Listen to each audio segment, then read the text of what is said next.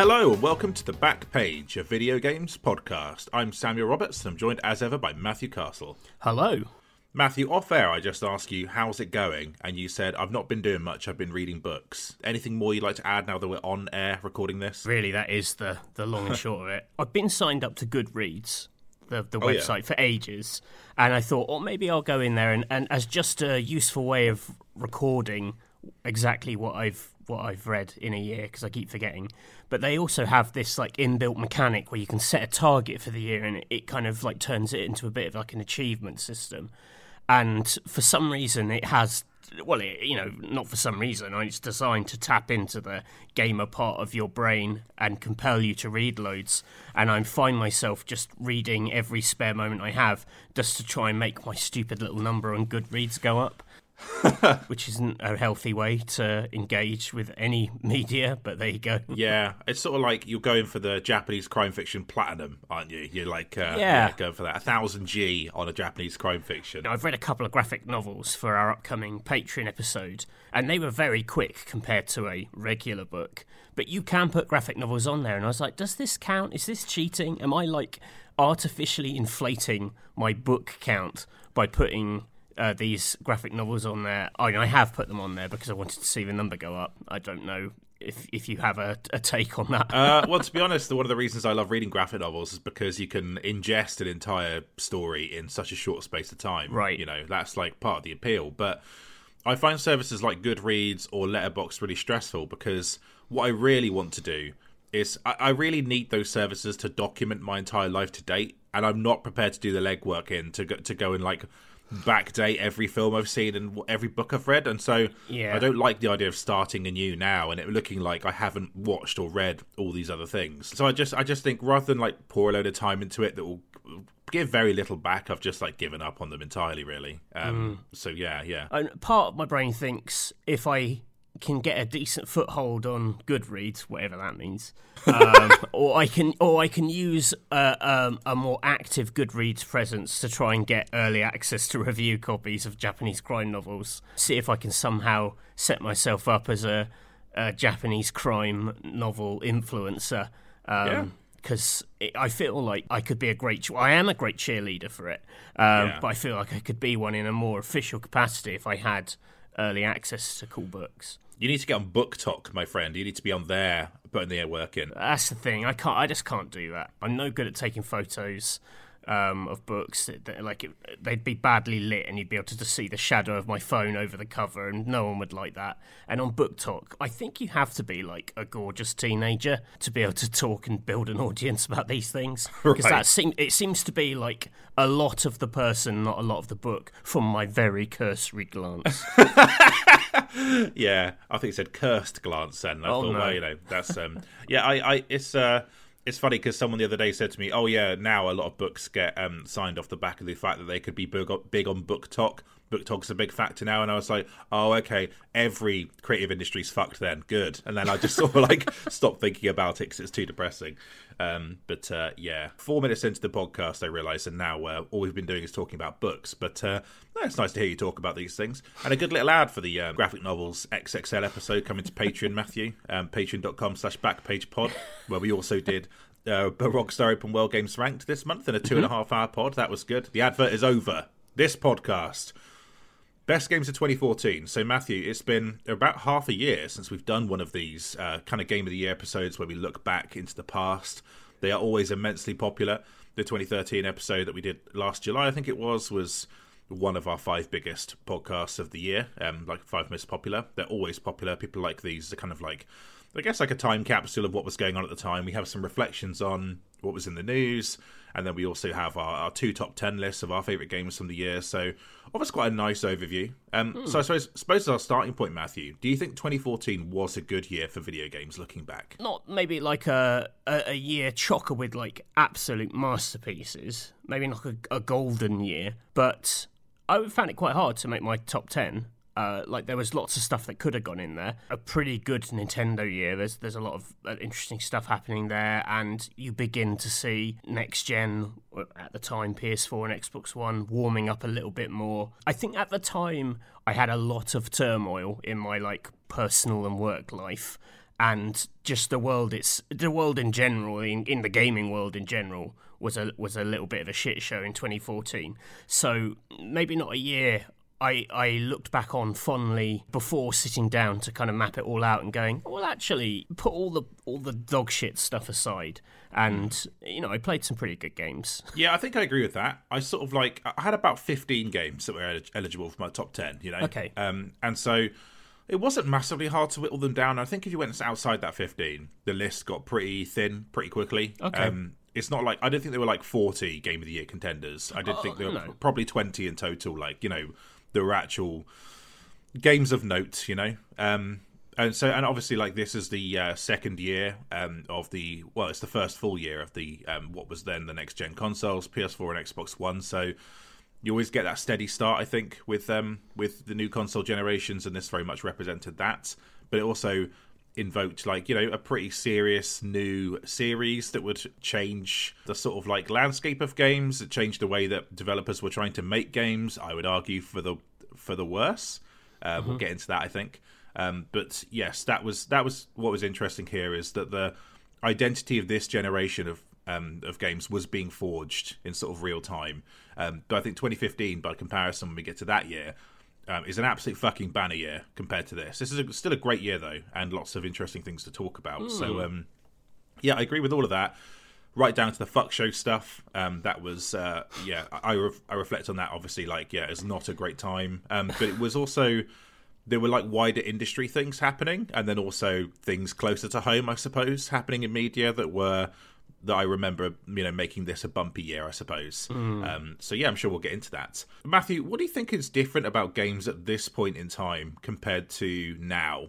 Uh, looking back at what was released, what what stands out to you as like trends that were different, or the types of games being released were different? What what's different about this? Where where we are like now and where we were then is actually quite similar in the overarching cycle.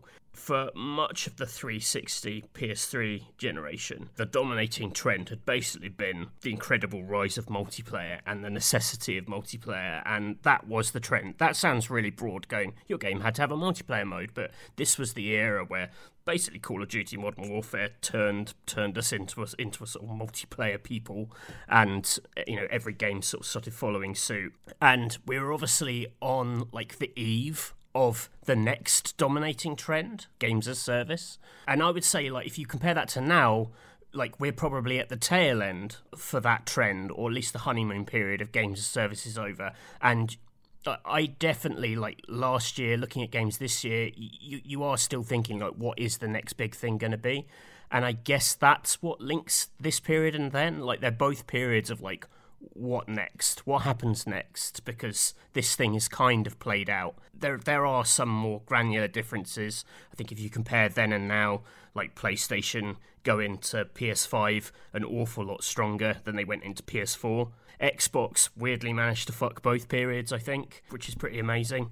Um, and yeah, and then Nintendo was just, I mean, seemed like in a very dark place. I will add, this is a period tied to the demise of ONM and Nintendo print media in the UK. So you know, in my head, it was like, well, this is just this is the end for this. That I, th- those are sort of my broad observations. Yeah, I think I agree with that. Uh, maybe I should use that as a springboard actually, because we have we like you say the tail end of games as a service, right? We are still seeing games that have that when I suppose they started production or pre-production, they looked at the success of Destiny, the game was sort of like tiptoeing around here, Yeah. and said we need one of those. Um, and I'm curious, like, uh, so here's my question was destiny a net gain for games matthew because i don't think it was now that's not to say i think destiny itself is bad but i think that like com- if you compare the sort of trend cycle of games as service kind of games buy lots of cosmetics buy season passes all this sort of thing ongoing games is that compared to something like the rise of open world games that happened after gta the thing that was obvious in how they were presented was just the how obvious it was to the consumer that they're about money. You know, it's like weird this week. Like w- this week, actually, like um, this feels like a sign of the times a bit. Is that Marvel's Avengers is closing down, and they had this like cosmetic store with a few good skins that they sold for um for real money, and that was you had to spend real money. to get the skins. Now you got the, the entire base game and all of the content, including DLC, for you know as part of the the base purchase price, which is you know that was good about that game. But like the idea of a of a game that's got like a single player mode shutting down and like there being this store element that didn't take off, and then the game itself not taking off, and the whole thing feeling like it sort of walked away in defeat. That's just a really weird byproduct of Destiny this year in 2014, right. arriving on this like massive wave of hype. Um, right down to, you know, Suicide Squad reportedly having some battle pass thing, and then people mm. talking about, you know, that being a games as service thing. I can't help but look at the history of these games and think they didn't yield any classics.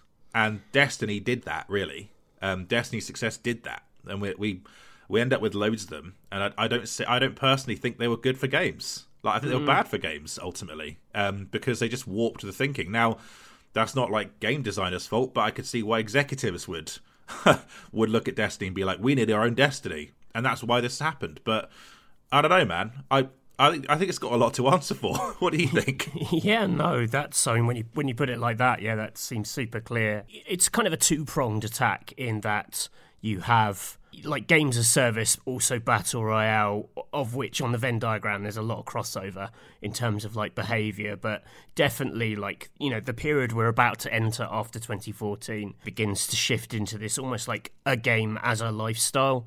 As opposed to like you liking lots of games, you play something individually. It's quite hard to talk about as a games journo because that's a job that doesn't really allow you to truly like engage and lose yourself in just one thing, even if you wanted to. It, that's what I found anyway. I know it's slightly morphed now online. You know, you have so many staff on certain websites that you can have a beat and basically live inside one game, and that is like your your whole deal. And I get that, but for a more jobbing games writer or freelancer, that doesn't speak to me at all. I imagine the people who have just played Destiny 2 every night for the last five years or whatever, or Division, or, you know, a collectible card game or whatever, you know, would probably speak to like losing themselves in the drama of the kind of, you know, the, the granular changes seemed very exciting to them. Maybe it rewired their brains so those granular changes could seem exciting. And a lot of them will vouch for the community aspect as well.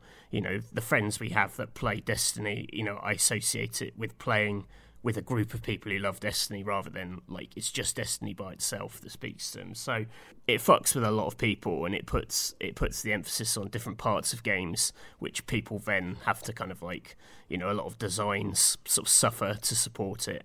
Yeah, definitely. That's a good way of putting it. But it sort of it does sort of feel like it's ending, or it feels like people are like, "Nah, fuck that." I will emphasize what I say as well, which that is not me saying that Destiny itself is bad. Like I think Destiny ultimately is like has ups and downs, but is a great shooter and you know has had a continued life because it is legitimately good. It's a, you know the shooting feels great and some of the content is good, some of it is grueling. Um, some of the content is excellent. I like the raids, which I've discussed before on the um, mm. XL episode on bosses. That was like a, a real highlight doing those. And um, yeah, it's not that's not to like diss Destiny itself, but I think that like it, it's the response to Destiny. It was what what happened this year. Like I that I had a real problem with at the time is people, including peers, were willing Destiny to be good, even when it wasn't, which it wasn't in 2014. Destiny, it had like a just an okay campaign, and then um, you know, then two expansions came out that I don't think they set the world on fire. It was it wasn't until 2015 when the Taken King came out, which had a great campaign,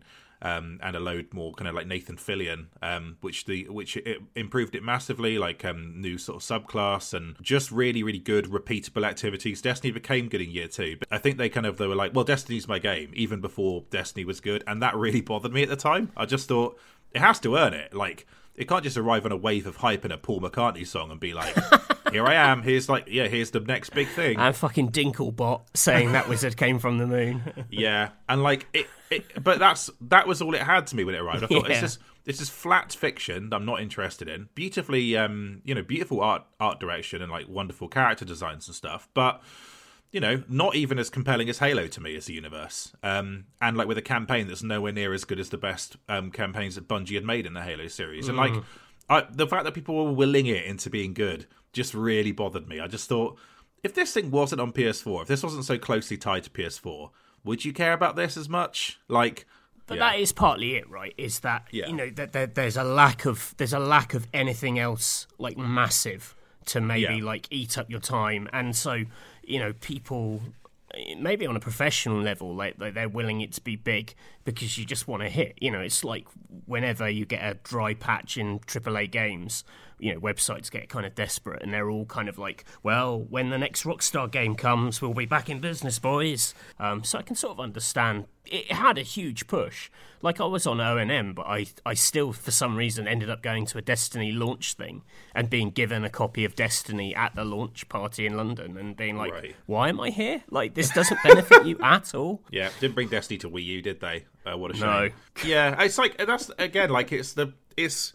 I think it's just more the response to it than the game itself. Like it's just the the fact that people are willing it to be like this massive thing, and then you know you know in the in the kind of world itself because like it was you know part of the PS4 reveal in 2013. Um, as we'll get to in a second, it was like the first thing they kick off with in the 2014 conference. It was like you know, it was in, it was tied inexorably to this console that was already massive, that had already won the generation from the starting line, and so Yeah. Destiny wasn't an exclusive, but it was treated like it was an exclusive, and so that sort of like just powered it to this level of like instant success that I don't entirely think was like warranted in mm. in, the, in its form at that time. I think. Destiny took time to reach its full potential, but I mm. found it very strange that people were just like, "Well, Destiny's my game now," and I was like, "Well, it's not my game, but I wish you well. Yeah. Um, it would become my game in a, in a worldwide pandemic, but Yeah. Where yeah. was the Where was the goodwill for Titanfall, the good multiplayer shooter of 2014? Well, that's interesting. I was, I mean, I was going to save this for spoiler alert, an entry in my list, but this felt like the end of the, you know, the the type of multiplayer shooter that Call of Duty kicked off. You know what I mean? Like the hmm. the sort of like the amount of sort of COD rivals that came out. Obviously, this is made by the creators of Call of Duty, so there was, you know, it was it was a a, a fair few levels higher than a lot of the clones that followed in its wake, but this felt like the rewiring of people from like you buy a 40 pound box game it's got a bunch of maps in it and then maybe you'll buy another map pack that's got a few more maps in it this feels like it ended here when destiny became huge and titanfall did not. Now if you switch those and destiny was on xbox and titanfall was on ps4 and it got the same level of prominence that destiny did while tied to ps4 would we be in a reality where titanfall became huge matthew? What do you reckon to that? And I don't think like the appetite was completely over for these shooters because lest we forget, this is the year Nintendo announced Splatoon, which Yeah, true, which true. bizarrely makes quite impressive inroads when it eventually releases 2015 on Wii U. Like especially in Japan, it was like the multiplayer shooter that worked in Japan was the kind of narrative around it, and that's obviously daft and bears no uh, relevance on Destiny or Titanfall. i enjoyed it i enjoyed it Yeah, thanks. I, I definitely think people weren't ready for a purely multiplayer shooter. You know, I, I remember uh, myself feeling at the time like no single player campaign in, in Titanfall One. That feels a bit that feels a bit stingy. Given that Call of Duty still was giving you the single player campaign, maybe that has an impact. I think also just Xbox One not being hugely desirable and a bit of a slow starter, and it's definitely plays a part. it would be intriguing to see what Titanfall one, how that had fared if it did have a, a you know a campaign on the same level as that Titanfall two campaign, which is obviously considered one of the best um, first person shooter campaigns of the last. Well, you know, the last ten years. Um, So yeah, like it's um, you know, I- but that's that is why I asked the question because I think Titanfall did have momentum b- behind it, but it did arrive on a console that was struggling at the time. Uh, Whereas, yeah, I suppose like Destiny had this whole kind of like soft co-op thing where you you you did play with other people, but you weren't forced into playing with other people, and you could play competitively, but it wasn't just about playing competitively. So maybe that flexibility did it some favors as well. So okay, just to sort of switch track um, a little bit, Matthew. I, I suppose like it is good to we, we do like to reflect a bit on what was going on with us, uh, sort of like you know on the print media side or whatever at this time when we do these episodes. So what was going on with you personally in 2014? I had a horrible year. Right. Chandra left ONM in December of 2013, so I became outright editor of ONM, which is always what I'd hoped was going to happen. You know, I'd edited a couple of issues of Nintendo Gamer by myself, and then basically went back to being a deputy editor. I was called associate editor on official Nintendo, though. Yeah, finally in charge of ONM, I was really excited, and I had a really, really bad start. It's not a story I can tell in full, just because uh, some of the people involved, and also it's just embarrassing and remains a point of personal shame. But the last issue that we sent with Chandra as editor broke an NDA on something, and so I inherited this shit show, which actually kind of tainted my relationship with Nintendo and Future. Like, A, it wasn't my mistake, which I was really annoyed about. I wasn't in charge of the mag that's, that that issue sent. And B, it was explained to me in like no uncertain terms. This is going to sound super obvious, but our relationship with Nintendo is just much more important than our relationship with you. Which, you know, hearing that from like your publisher or whatever is like pretty rough. And yeah, and it, and it like sort of broke my heart a little bit and kind of killed, like almost sort of killed my love for the whole thing instantly. I thought it was really unfair it was just really embarrassing. If I had more backbone, I would have walked away. But then none of this would have happened afterwards. You know, we wouldn't be here doing this podcast now. you know, I started looking for other jobs because I was like, well, I can't stay here doing this. Um, yeah, it was it was pretty bad. Over. I'll tell you what it was over. This is the dumbest motherfucking thing we said Donkey Kong Country Tropical Freeze had a time trial mode. Wow. That's what kicked this all off. The dumbest Who fucking gives thing. a fuck about that? Uh, no one gives a fuck. What a no one gives a fuck. energy. No one noticed. So dumb. But um, yeah, maybe like when we've been doing this podcast like for ten years, I can tell because the full the full version of it is like pretty rough. So that that wasn't good. Um, you know, and so uh, you know, I was trying to kind of battle that and and still kind of maintain my excitement work wise. I kind of had what I sort of wanted in that I was in charge. You know, we had Joe Screbs on the team, who was absolutely brilliant. I love working with Joe. We hired Kate Gray uh, as our staff writer, and like I finally had a team with just everyone was like a great writer, really funny. Like the actual like day to day in the office was really fun. Um, this coincided with just some like really great Nintendo games that kind of played into our strengths, and I had like a, a like a four month period. I felt like all my business with like Future Nintendo aside, this is exactly what I wanted to do. You know, I did my Professor Layton versus Phoenix Wright cover. That should have been the warning bells that O and M was fucked. Uh, that they let me do that, but I I didn't see that writing on the wall.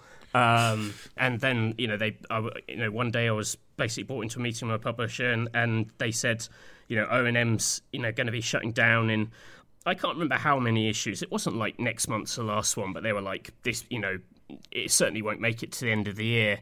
So then I was like, shit, I've you know this is really bad. Like we just brought like Kate on board. That seemed really unfair to kind of make someone relocate and you know offer them this great opportunity. So I was in a pretty dark place. But then something miraculous happened. Future basically went into like minor meltdown, decided to shut the London offices, which was terrible news for everyone except me.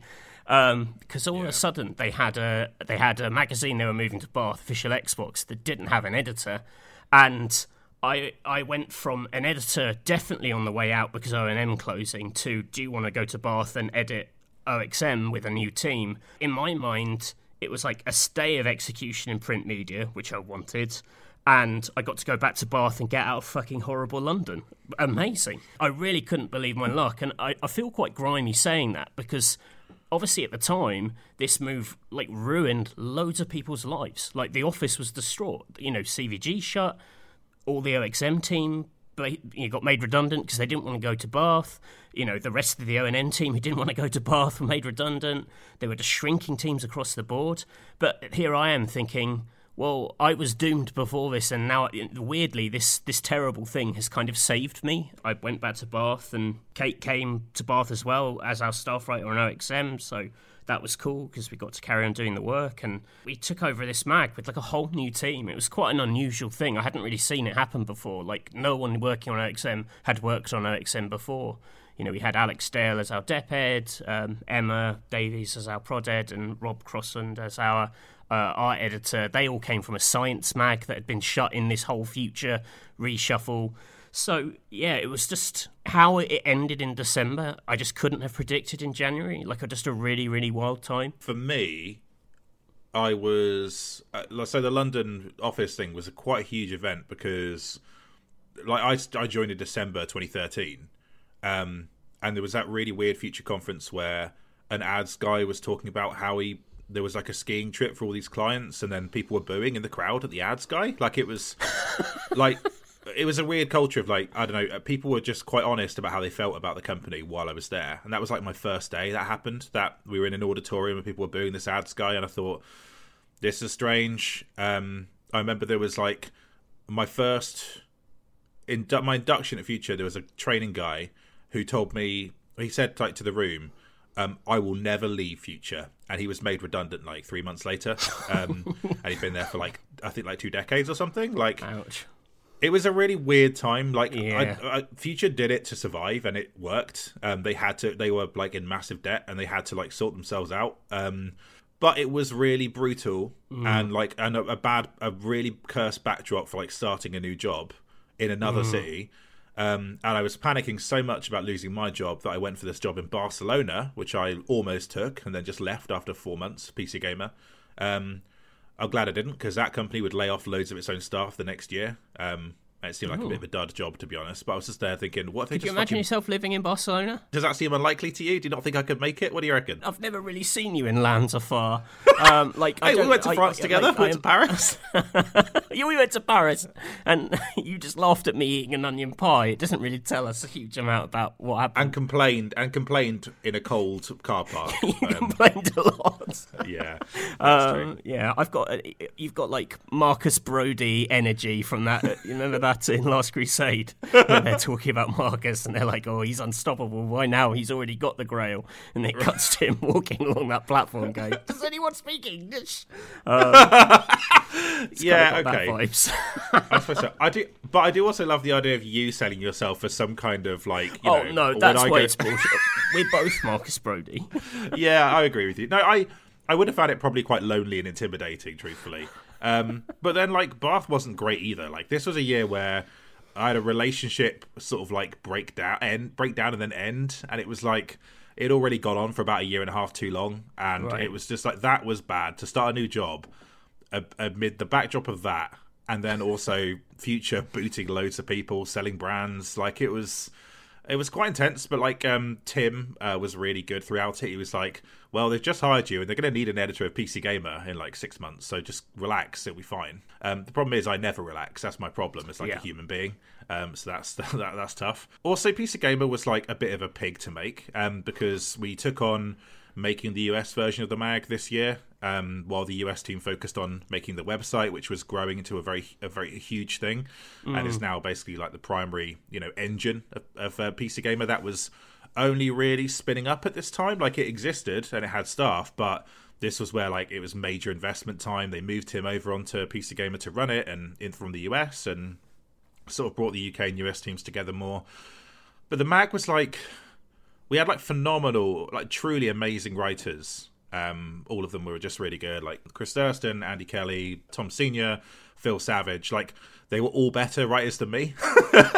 Right. Um, I like I don't you know, I, and I'm not saying that to like you know be self-deprecating. They were just fucking amazing. But like what the mag never had that I kind of really needed was it needed a reviews editor and it needed a features editor because it never had either of those.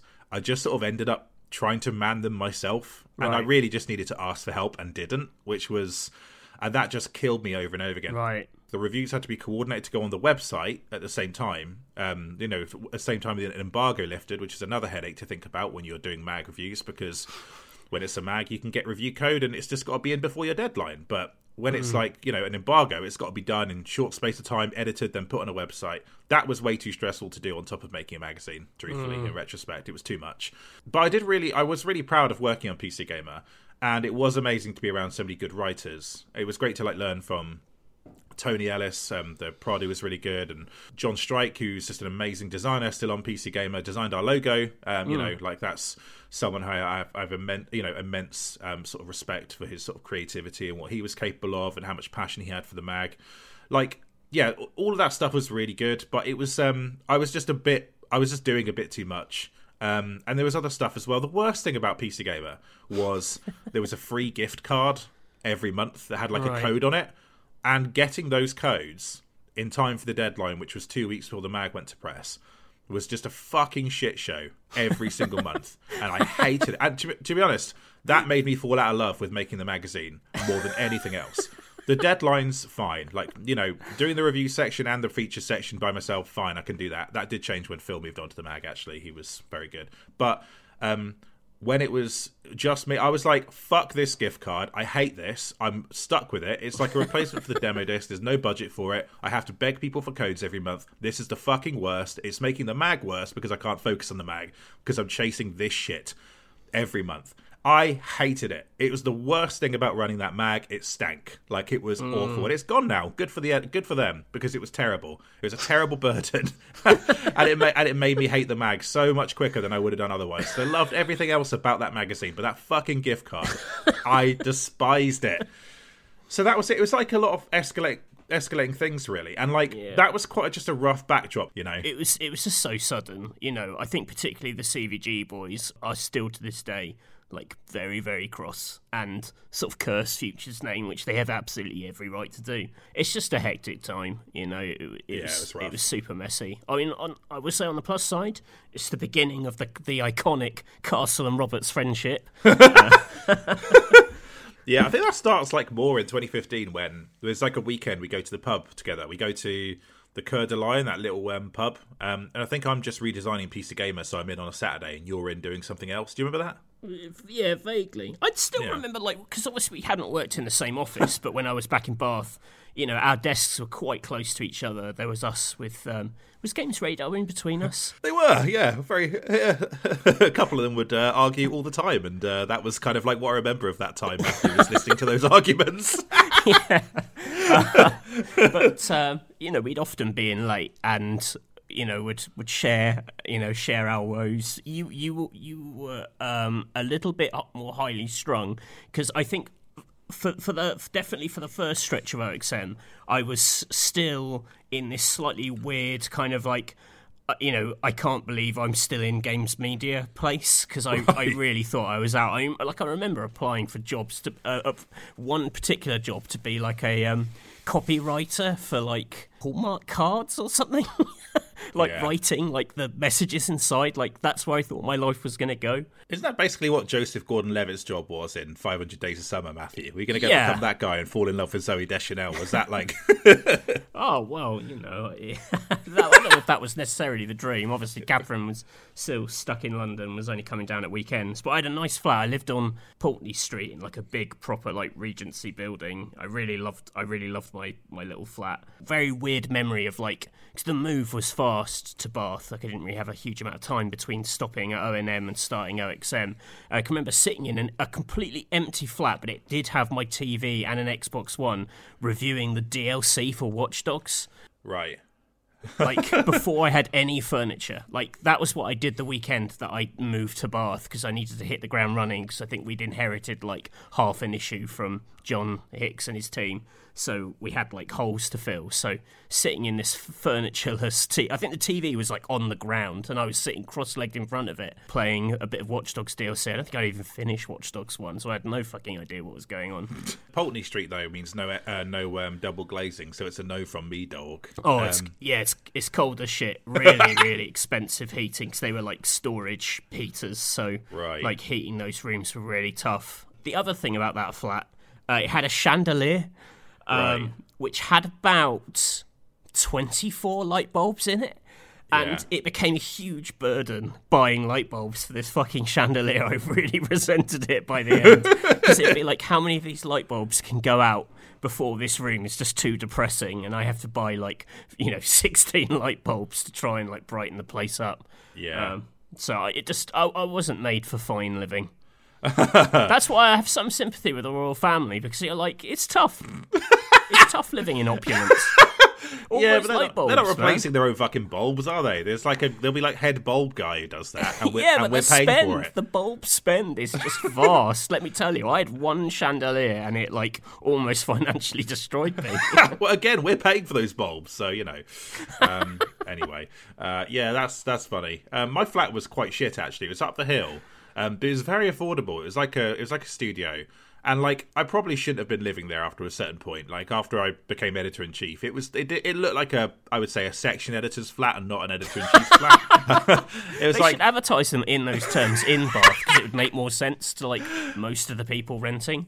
Yeah, that's it. Yeah, that's um that would make more sense. But yeah, it was um it was like there was like it was brown walls and there was this weird transfer of like a map of the world on the on the wall. Very strange. and then like then there was like when I got there, there was like a really, really moldy like bathroom mat in the bathroom that was like gave it this incredibly cursed vibe. Um, and then I know a Yorkshire Terrier had been living there, like not by itself, to to be clear. like uh, That's how opulent Bath is. Even people's dogs have their own apartments. But like it stank of this Yorkshire Terrier for about two years, I would say. Oh. Um, that was rough. Um, that is rough.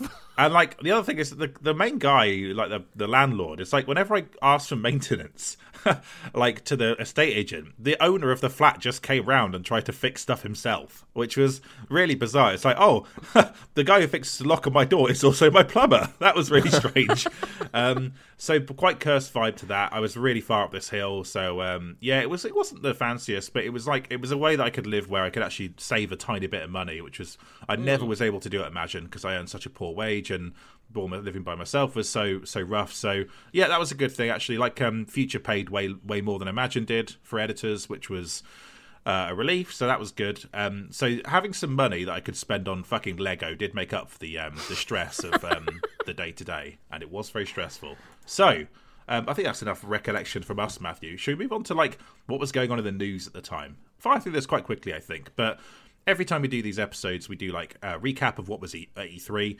The E3, I would say, after like the generation defining E3 from 2013, where Sony really kicked Microsoft while it was down. That first Xbox One reveal um, was just like death basically for the entire generation. Really tough position to be in. This year felt like Microsoft went, we just need to do something, just lots of games and not mess up basically. Um, and Sony was just kind of like, here's a bunch. Sony was just kind of like, oh, here's a bunch of stuff. We have like a, an actual like array of cool things. But I would say that like as you were hinting at, Matthew, this year isn't the year that the PS4 like massive success and big exclusives really kick in. The games that come out this year from Sony actually feel like PS3 games to me. Like they have mm. that kind of profile. So their E3 kicks off with Destiny, as I mentioned earlier. They have the Order 1886. They reveal Bloodborne, which would obviously be very exciting the next year. Um, there was some kind of infamous DLC thing. Uh, Little Big Planet 3.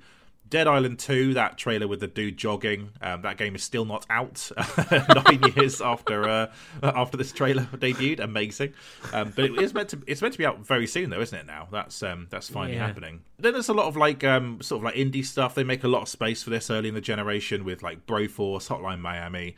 Um, there's Let It Die from Grasshopper. I don't know much about that game. Never played it, but I know a few people got into it. Um, kind of like I think it was a free to play thing, wasn't it? I don't really know. Um, yeah, I think so. Abzu, which was a cool underwater uh, game. I can't remember if that came out this year, but it didn't make my list in the end anyway. Um, and the big thing was in the middle of it was the No Man's Sky trailer. Um, I forgot that this is where that debuted. That uh, kind of immense depiction of like you know a planet with teeming with life um, and flying over it in a spaceship, then getting into a space battle, going back onto a planet, and then uh, Sean Murray came out and made this big pitch.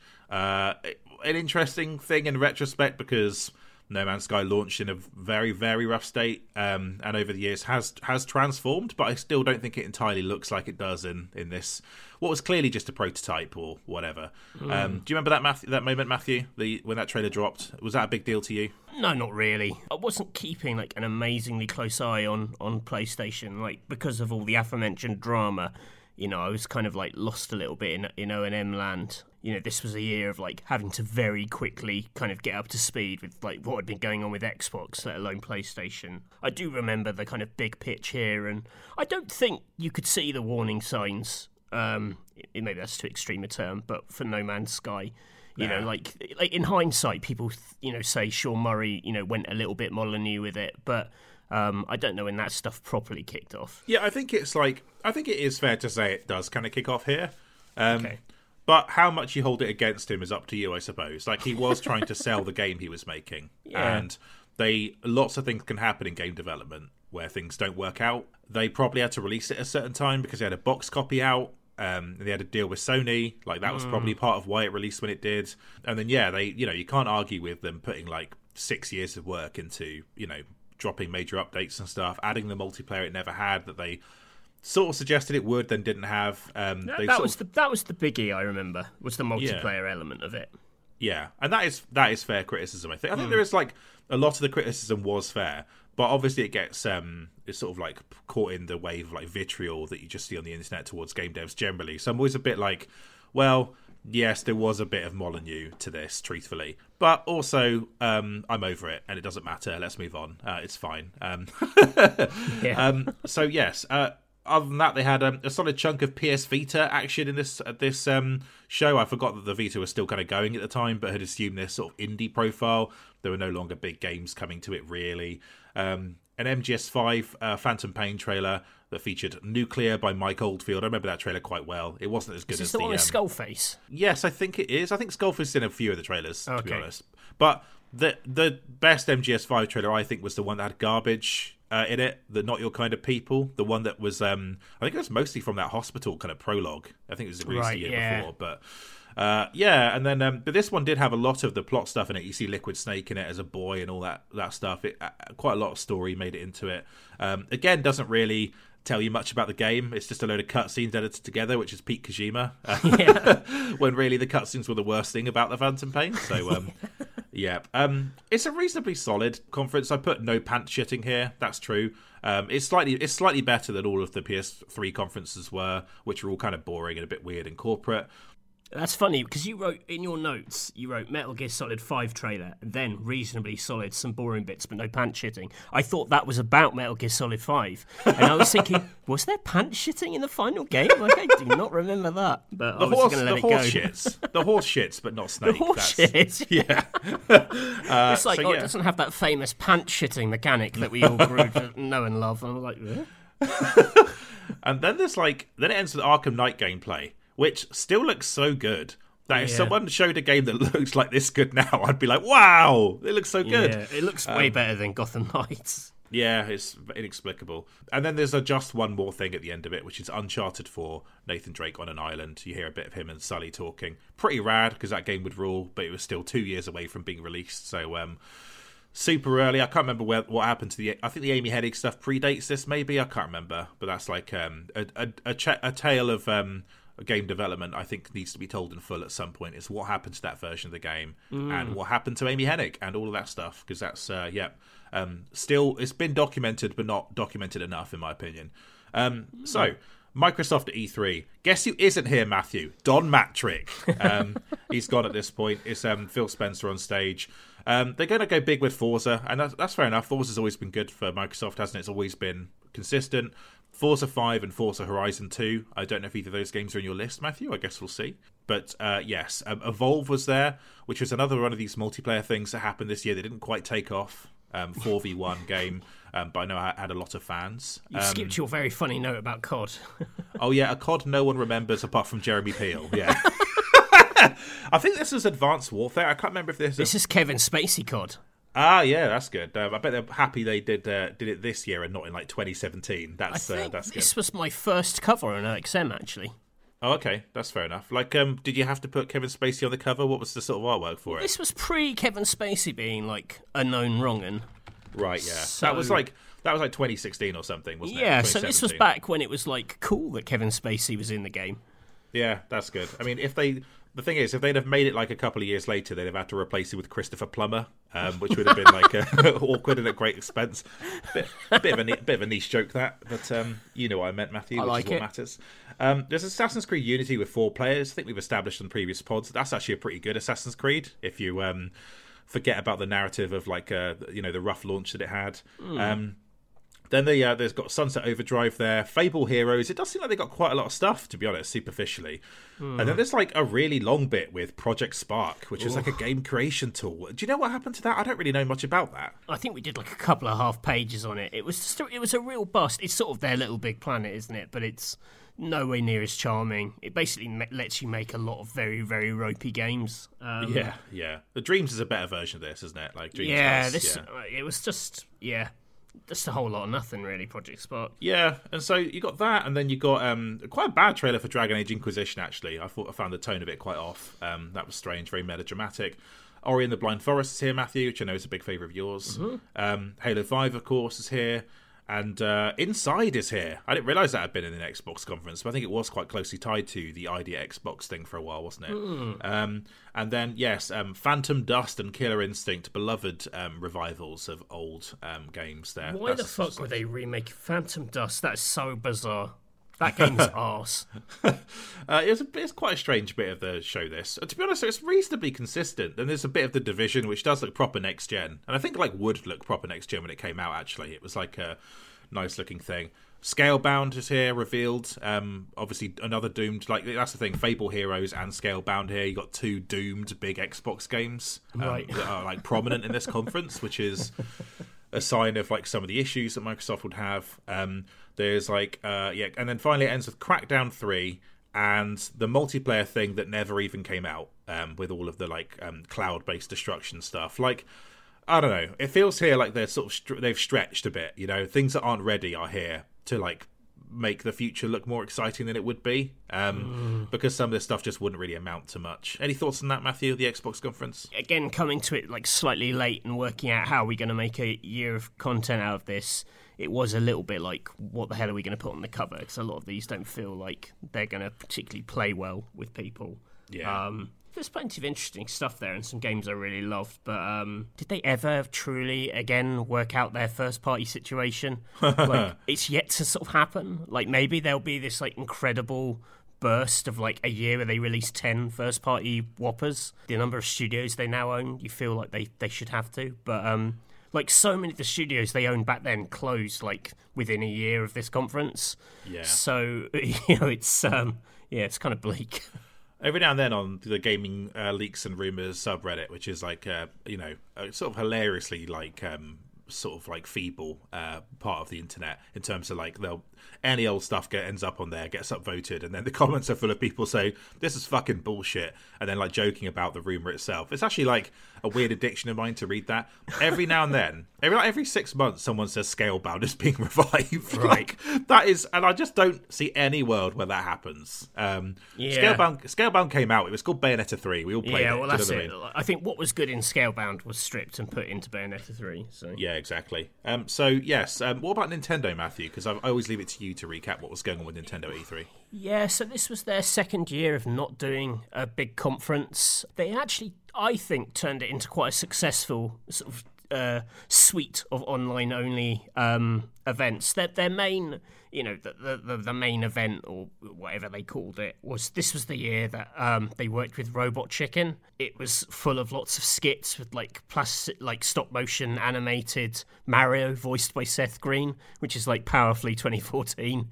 Um, uh, you know, weird intro to Smash Brothers with like Reggie and Iwata fighting in quite an elaborate, like like minute long fight sequence that looks like the Matrix. Um, I think all of this was distraction tactics for the for the fact that they had like I think they only really announced like ten things in their whole. They had like no third party stuff at all in Oof, their showing. Um, it was all first party. I mean, they opened with the announcement of Mii Fighter in Smash Brothers which is a bit yikes. They explained Amiibo. There was Yoshi Woolly World explained in a wool shop. That was the gimmick this year. People kind of sitting in the place related to the game they were telling you about. Captain Toad Treasure Tracker, which I always thought was a little bit flimsy. It's like, do you remember that thing that was kind of a cute throwaway bit of 3D World? What happens if we had a whole game of that and it's well, it's a little bit six out of ten, isn't it? isn't that on Switch now? Can't you play yeah, that? Yeah, I mean it's yeah. and like what was cool about it was probably like the gamepad like touch stuff. I, I don't know that, mm. that that's um, the As you would say, that's a no from me, dog. well, the best thing about it was just that, like, it was Toad with a little backpack on. That was it. That was like the yeah. most most of the appeal, and the nice diorama levels were pretty. Yeah, cool, yeah. yeah, and that's that's fine. But like, I don't know, that trades heavily on like your love of Nintendo Q, and uh, you know, I like I like to have a bit of substance behind it. I thought that game was was was kind of like nothing really. There was Aonuma sitting in front of a screenshot of Breath of the Wild, uh, not a screenshot, a static camera of what looked to be like real, it just uh, in in engine Hyrule shown for the first time, and it was just like holy shit look at that you know because he started off showing like the original NES uh, Zelda going this is what we've drawn inspiration from and you were like uh-oh is this going to be shit? And then he's like ba ba da da and you're like oh yeah that speaks for itself. Like the wafting grass the mountains in the distance there was like a weird little um, hut and links to sitting on a horse and it's just clopping around. You're like oh that's going to be so good. And then it sort of transitions into the trailer where he fights one of those sort of uh, tentacled guardians, and that was really exciting. Though obviously, I think by the time we watched the E3, like ONM's days were like firmly numbered to like three issues. So it's right. kind of like, well, that's an amazing thing we'll never get to cover. That's gonna that's gonna blow. Um, there was Pokemon Ruby Sapphire remakes. You know, eh. Uh, Bayonetta 2 looking uh, very flashy and fun. Bayonetta 1 with Nintendo costumes um, which you know looked kind of goofy if you're into sort of Bayonetta cosplay, if that's your thing. Um, I won't judge you if it is.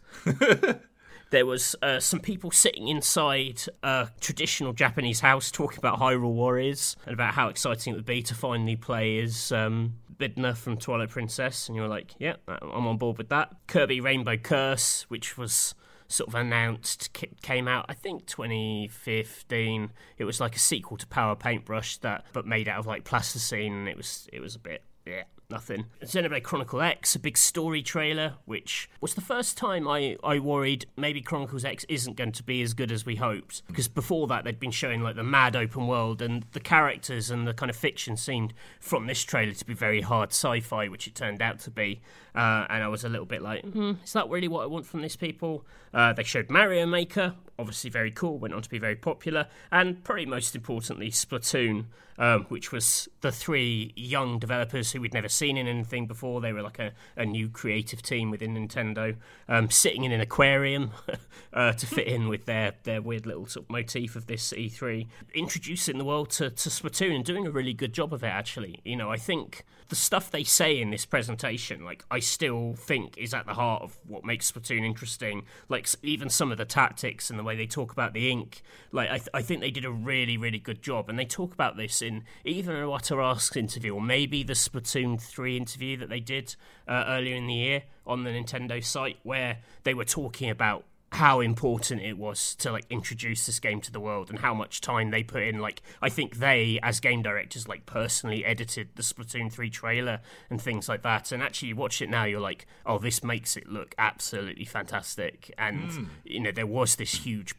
like instant sort of buzz, excitement. You know, new Nintendo IP. I mean, you know, outside of Arms, we haven't really had that again in the last ten years. You know, it's it's something to be sort of cherished. So, um, yeah, that was cool. Ended with a, a reveal of Lady Palutena from Kid Icarus in Smash Brothers, which you know I love those introduction trailers, but maybe not like the biggest note you could end on. Um, I'd have ended with Breath of the Wild if it was me. Like that's you know, yeah. Yeah. Uh, well, th- yeah. well, it, uh, it then actually had a weird little bit where Miyamoto was like, "I'm going to show something on a stream later today."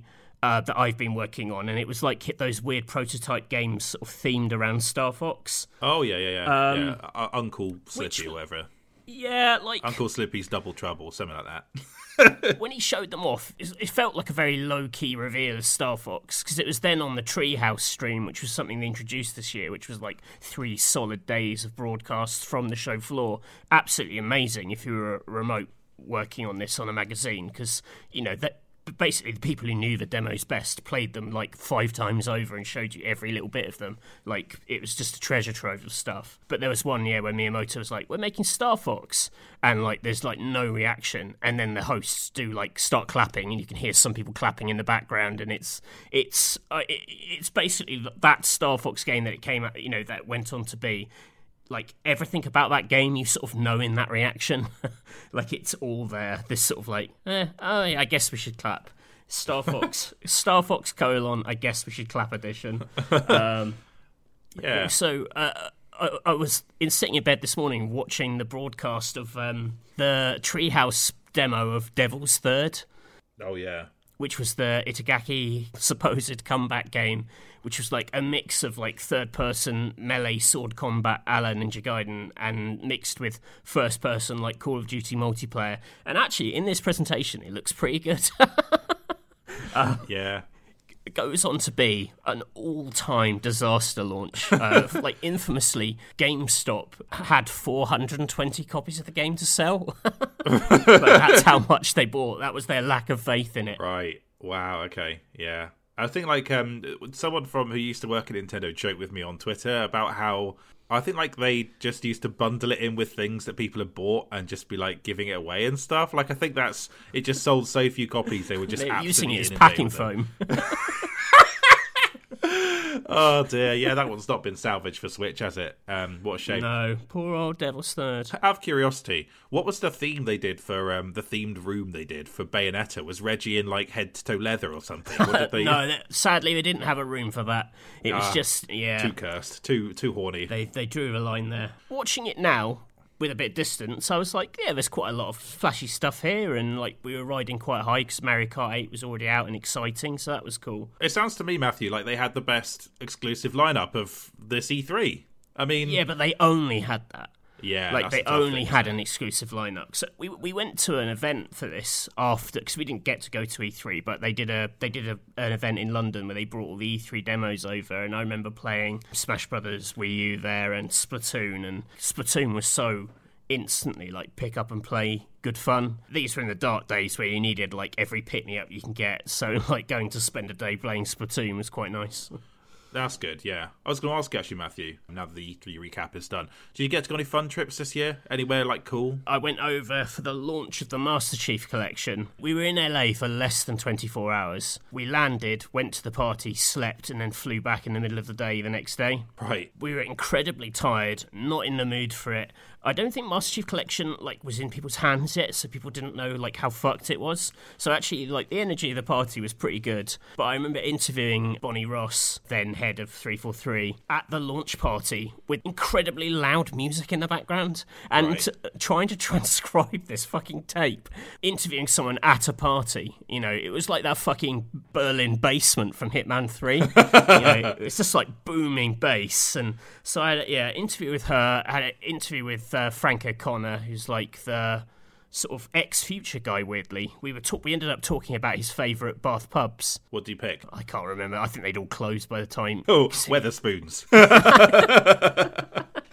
no I, like he was early 90s if not earlier future right I think like the pubs were a little bit more interesting then as well, and like a lot Yeah. of the good ones have shut in the last couple of years, which is a shame. But- But, uh, yeah, The most exciting part of that trip was uh, I went over. Uh, Joe Screbs was on the trip too. It's just us two, weirdly, from the UK. We saw Cillian Murphy was on our plane. all right. Obviously, because he was in first class, he got off first to go to border control, and so we were like, "Oh, there goes Cillian Murphy." And then we got off the plane, and then Cillian Murphy walked back past us because he'd left something on the plane, and it meant he was stuck at the back of the border control queue with all the scum, and we just kept. We were like right next to him for ages. We kept like getting, you know, because it kind of crisscrosses. We kept coming back round and, and being stand, you know, thinking like, should we say hello to him? But he looked so pissed off that he'd fucked his place in the queue that we Right. didn't have the guts to say anything to him. Yeah, that's fair enough. I um I, I was in the same queue as um John Boyega coming out of the um a flight. It was like around Star Wars celebration time, so it makes sense. But like that was a dude whose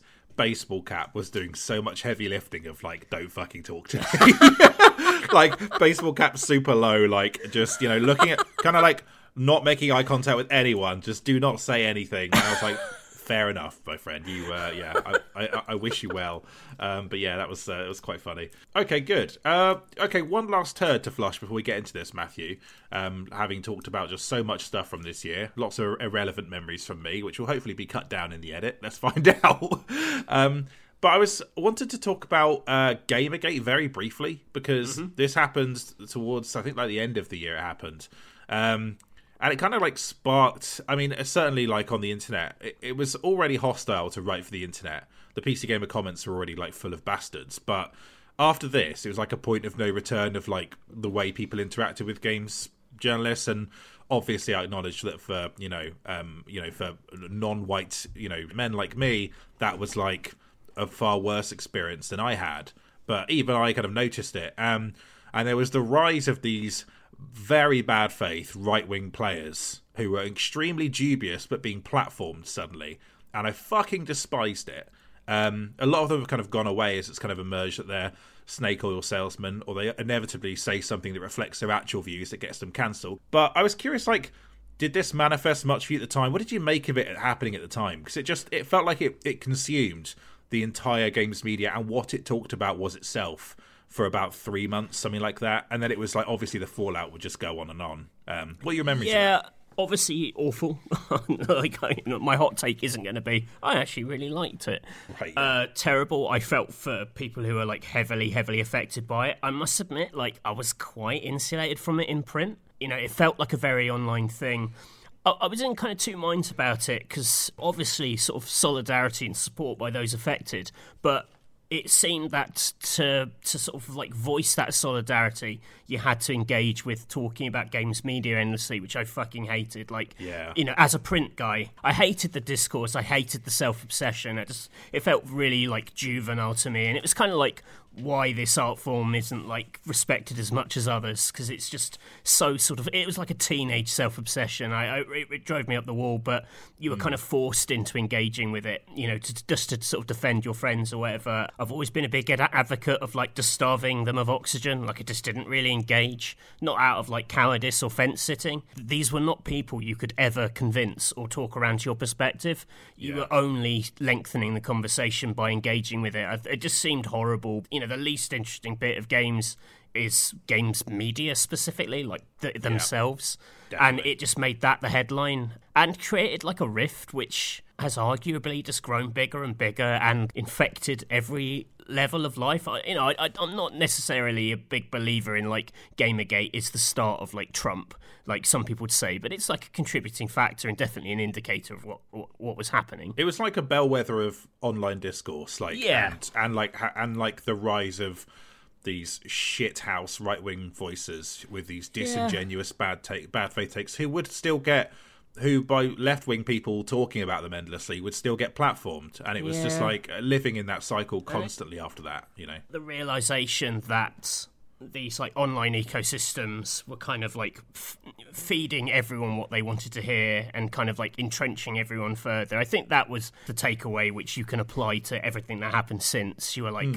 if if one of these arguments kicks off, the internet is is a really terrible place for letting it grow kind of uncontrolled. Yeah, it was just yeah, just not good. I can't remember if this was the time that like like sites started doing from now on we're going to disclose blah blah blah. We're not going to any parties, or if that happened a couple years before. And like, truthfully, I had a problem with that because a couple of the people who were putting those out there, being like, "Oh, we're all going to be better behaved now," were people who I know enjoyed a drink at a press event. um, but were maybe had aged out of like going to these events and like were suddenly setting standards for younger generations, which I found really Yeah, we had all the fun, now you can't. exactly they already have to put up with the internet. Do not like put being peer pressure has no value whatsoever. Just keep your mouth shut. That's kind of how I felt about it. But Just yeah. uh yeah, a tough a tough year for journalists to be considered lowest of the low. It would have have to happen in the year that I was uh, given the award journalist journalist at the GMAs. yeah, at that point it was a booby prize. No, it wasn't really. It was like, boo, no, you deserved it, corrupted person's corrupter of the year. Okay, that's enough depressing stuff because we've got two quite fun lists of um, games to go through, Matthew. So, should we take a break and come back and do our top tens? Let's do it.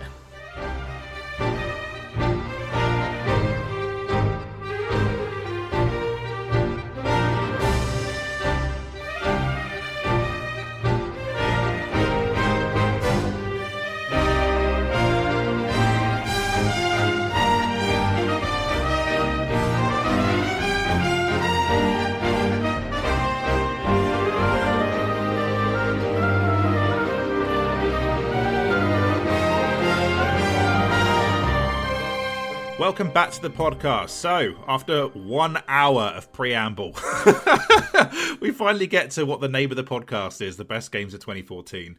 Um, those of you who are still listening, great, well done. It's uh, it's going to be fun. Two top ten lists counting down, and if we have the same game in both lists, we'll talk about it when we get to its highest placement in either list. So. Um, pretty straightforward. Matthew, is there anything you want to say about your list before we get started? Do you think we'll have much crossover here? As we get into this period, weirdly, we begin to get into games which we've actually talked about quite a lot in other pods. When I made my list, I was like, man, this is going to be really boring for people because they already know my takes on all of these games. Right, so right. that may have influenced some of my thinking. I may have dropped a couple of things a bit lower just to have the chance to talk about something a bit fresh. I, I sort of wrestle with this a bit as well because some of these, like maybe two or three of them, came up on a very, very old podcast now, the best games of the generation, part one and Right. two. I went back to that list because I was I was making sure, like in theory, the games from from 2014 in that list should appear in the same order if there's like any consistency or coherence with this podcast, which there probably isn't. Right. And I think it holds up, but there are also some other games that weren't in that list. So I don't know. I hopefully this isn't super boring and predictable. No, ultimately, I made the choices that I felt were best for the listener, and I thought like what you know what didn't make the cut were things I didn't think were that interesting to talk about. Or one rule I kind of broke a little bit here is I have one DLC in here um, as an entry, so Right. that's a little bit different. Uh, I think we'll, I'll be able to explain why when we get there, and I'll have interesting things to say about it. But I hope it's not the Watch Dogs one because that was only fine. yeah, it was actually like um, uh, Aiden Pearce's iconic cap DLC, Matthew. That's my number eight. So uh, looking forward to talking about that. Um, okay, let's kick off then. Do you want to start, Matthew, with your number ten? NES Remix 2. Oh wow, not on my list, surprisingly. I'm putting this in almost as a an apology to NES Remix 1, which came out the tail end of December uh, 2013. I kind of completely forgot about it when we did our best games of 2013, but I really love this pairing of games. They re released them as a boxed version with both games in later in 2014, so take this as a general NES Remix entry. Do you know what this game is and is about, Samuel? Vaguely, is it like is it like a contemporary? I, actually, no, no. I'm just gonna fucking guess my way through that. Why don't you just tell me about it? I've got an So- idea of like how it sort of contemporizes NES games, but I want you to just. So yeah, I, I guess the best way of thinking it is WarioWare for for NES games, uh, which is confusing because WarioWare has some NES games in it already. But it is taking NES classics and chopping them into little mini games that are often built around a, a kind of core mechanic of a game. So you- you're doing like a rapid fire selection of things. You know, it might be like bop five Goombas or reach the top of the flagpole, but it won't be a whole level of Super Mario Brothers. It'll be just the final 10 seconds, and there's like a little time trial element to like go, this is the game I'm in, this is the mechanic I'm engaging with, I have to do it as quickly as possible. That's sort of one half of it. The other half is the eponymous remixing, where they took classic games and either added like weird filters or effects to them. So, like in one, you might be playing Super Mario Brothers 3, but it's cloned you as a line of Marios, and only one Mario is the actual Mario you're controlling, but you've got all these other Marios to like look at on the screen to kind of confuse you. Or it hmm. may take a character from one Nintendo game and do another, so it's like quickly collect all the coins in one of the coin bonus rooms in Super Mario Brothers, but playing as Kirby from the NES Kirby game with his moveset. So it kind of spliced together all these games. It was like you threw the NES catalog into a into a blender. The remix stuff is definitely like the flashier element of this game, but I still liked the mini games which were just moments pulled from games because I think a lot of younger people when they come to NES games find them a little bit fusty and old and uh, a little like rough around the edges or just too difficult. And what NES Remix did was take them, sort of deconstruct them, and sort of show them to you in their like sort of purest form. Complete this boss from Zelda 2 that you probably would never get to just dabbling with Zelda 2. But like, here's a really cool moment so you can enjoy the sword fighting. I actually think they double as almost tutorials for like how to play these NES games by pulling out a set moment and making you master it. I just thought this was really really cool. It just got me really really excited, you know, about a catalog which uh, I kind of you know, I, I, don't have like a vast amount of love for the NES. You know, I'm, I'm a I'm a bit of a 3D Nintendo head these days. But I thought this was a this was the perfect way to sort of celebrate it and a much more interesting thing to do with their back catalogue than they they do elsewhere. Really, you know, it's sort of virtual console and this and the idea of of kind of taking quite iconic stuff and playing with it. And that just really spoke to me. That's interesting. So this is a Wii U exclusive, is that right? Both of them are. They did do a version of it for 3DS. I think it's still its own bespoke thing. So, eShop game as well, going to vanish soon from the ecosystem. Um, when we do our episode on last minute things to buy from Wii U and 3DS eShops, this will definitely be on the list. A real oddity. I'm actually just really surprised it hasn't been moved onto Switch. There's nothing kind of inherently like Wii U about it. Yeah, that's interesting. Uh, yeah, it's like it seems like you can buy a box copy of it on 3DS, but it's like it'll set you back a bit. Um, Right. Yeah, so not also not entirely sure it got. Did it the box copy get released in the UK? That's quite hard to ascertain. But either way, I think you just buy it digitally, like you say. So uh, yeah. Oh, interesting. I don't actually know that's exactly what this game was. That's um yes, I like the idea of like pulling these games apart, classic games apart, and putting them back together again in quite novel ways and maybe illustrating their magic to them if you just see them as fusty when you boot them up in the Switch store, you know what I mean? And just like, yeah, Yeah. there it is. And There's some games you kind of reevaluate when you play this. yeah, yeah, okay, interesting. Uh, oh, that's, that's a cool pick. I was not expecting that, Matthew. You have subverted expectations. Yeah, but you'll be cross later when I've not included something really important. You'll be like, "You think NES Remix is better than blah?" And then you know we'll we'll do Mm. that whole song and dance. Interesting. And I wonder if you'll get mad when um, I've booted a very key Wii U game out of this year because I consider it more of a Switch game these days. So, uh, yeah, we'll see. We'll see. The, the tension can mount. Um, okay, my number 10 is Middle Earth Shadow of Mordor. Um, One of those sevens. Um, so, at the time, I was already a little bit sort of burned out on Assassin's Creed. I'd sort of fall, fallen out of love with them after the third one, which was, you know, quite sort of oversimplified and that sort of thing. And like I, I was, what always bothered me about them, and I've talked about this in the pod before, is the fact that the climbing did itself, and then by the time they did Assassin's Creed Three, the combat did itself, and you're just holding down one button to counterattack a whole bunch of people. And I was like, these games need to be more than this. They like they're too successful, and they they've just they're treating their audience like they're you know like they can't actually like press a button every like few seconds, and it's like come on, like we didn't have to outlaw the jump button, you know. But Yeah. um, this game came along. It kind of was Assassin's Creed, but with a bunch of other weird stuff layered on top of it. There's a very strange adaptation of Tolkien's work where it's some ranger guy possessed by a dead elven sort of king. Is that right, Matthew? I think that's the plot. Yeah, Um, Celebrimbor, the elven um, forge master, yeah. And then this is like even forge master. that's a great yeah great made up word. That's good. Got, got got your Google synonyms out there. ah, yes, I must take my horse to the forge master. yeah, Matthew Castle presents the Elder Scrolls. I would, uh, I would definitely play that. Um, yeah, so this comes along, and of course has this. It's set in this very brown world where you're basically going around killing um, orcs, but there is this orc hierarchy. Um, you are you have this power where you're basically brainwashing your, these orcs into working for you.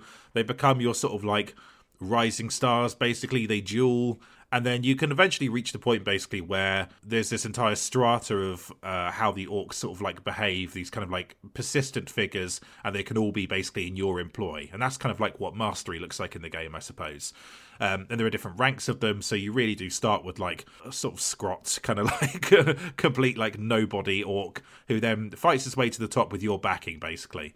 Um, yeah, so it's that and that system is extremely compelling. I think people have talked about the fact, wouldn't it be nice to put it in other games? And then Warner Brothers trademarked it, so now it can't be. Good innovation, very good. Even though they took all their climbing and jumping from Assassin's Creed, and good, well done. Um, that's good. Good use of what, what a shitty thing.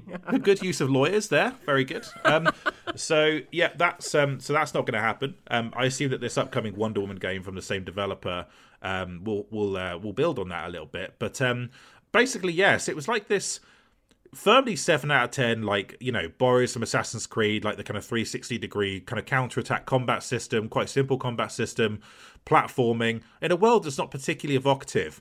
But um these kind of like yeah the, these sort of like i guess they're almost like companions like you know these these sort of your troops. You become sort of emotionally invested in their in their journeys throughout the game and that was the true magic of it. It was like an okay game with an amazing system bolted onto it. And that's why I think I had to include it here because it was something I hadn't seen before. Implemented really, really well. And like that that carried me through a game that I otherwise probably would have played for a couple of hours and then ditched, Matthew. But um Nemesis system just like that was a little slice of games magic there. And so I think it had to be in my list to represent what what was going on in 2014. I have more attachment to Shadow of War. I, I had to play a lot more of that because I was on um, uh, Xbox On at the time and we were covering it on that in a big way. So I, I know that game a lot better. Yeah, I agree with you. Like without that system, the actual story missions are like not a lot of fun. But that system is so good that it, it, yeah, it livens it up. I love the videos on YouTube of like where people have set up entire platoons where like everyone is a double agent, and then they kind of activate them and they all stab their leader to, to death and things. You can you know, it is systemic enough that you can create some quite wild scenarios. Um, Yeah. and that's cool. But the the Lord of the Rings lore in this is like uh, quite a bad hang. oh yeah, really tough. But then I kind of like I, I'm sort of um, more and more of the mindset that the Lord of the Rings lore doesn't have much value outside of the two stories. It's sort of it's built to support. You know what I mean? Like it's the Rings of Power has characters who are more Shadow of Mordor characters. Yeah. Like crossover, and when you're watching it, you're like, "Oh yeah, I know what uh, you know." This is like Celebrimbor before he's a scary ghost, uh, and he's just like a nice bloke, uh, or think it- seemingly nice, but uh, seemingly nice bloke who's a, a a bit too into making rings, if you ask me. um, oh that amazing thing you told me on our Lord of the Rings episode about what Shadow of War suggests about how the the lore of these games will weaves back into the the books and the films. Matthew, that was incredible. The ending of that game, um, amazing. And that sums up the sort of tacky '90s comic book like riff kind of like approach to adapting Lord of the Rings that they sort of take here. It's just has very little value. Um, Yeah. yeah. story did like almost nothing for me. I thought it was very, very boring. Very boring use of that world. ugly world as well. really ugly. It has like two quote unquote biomes, but one's like overcast green biome, and the other one's like just permanently brown biome.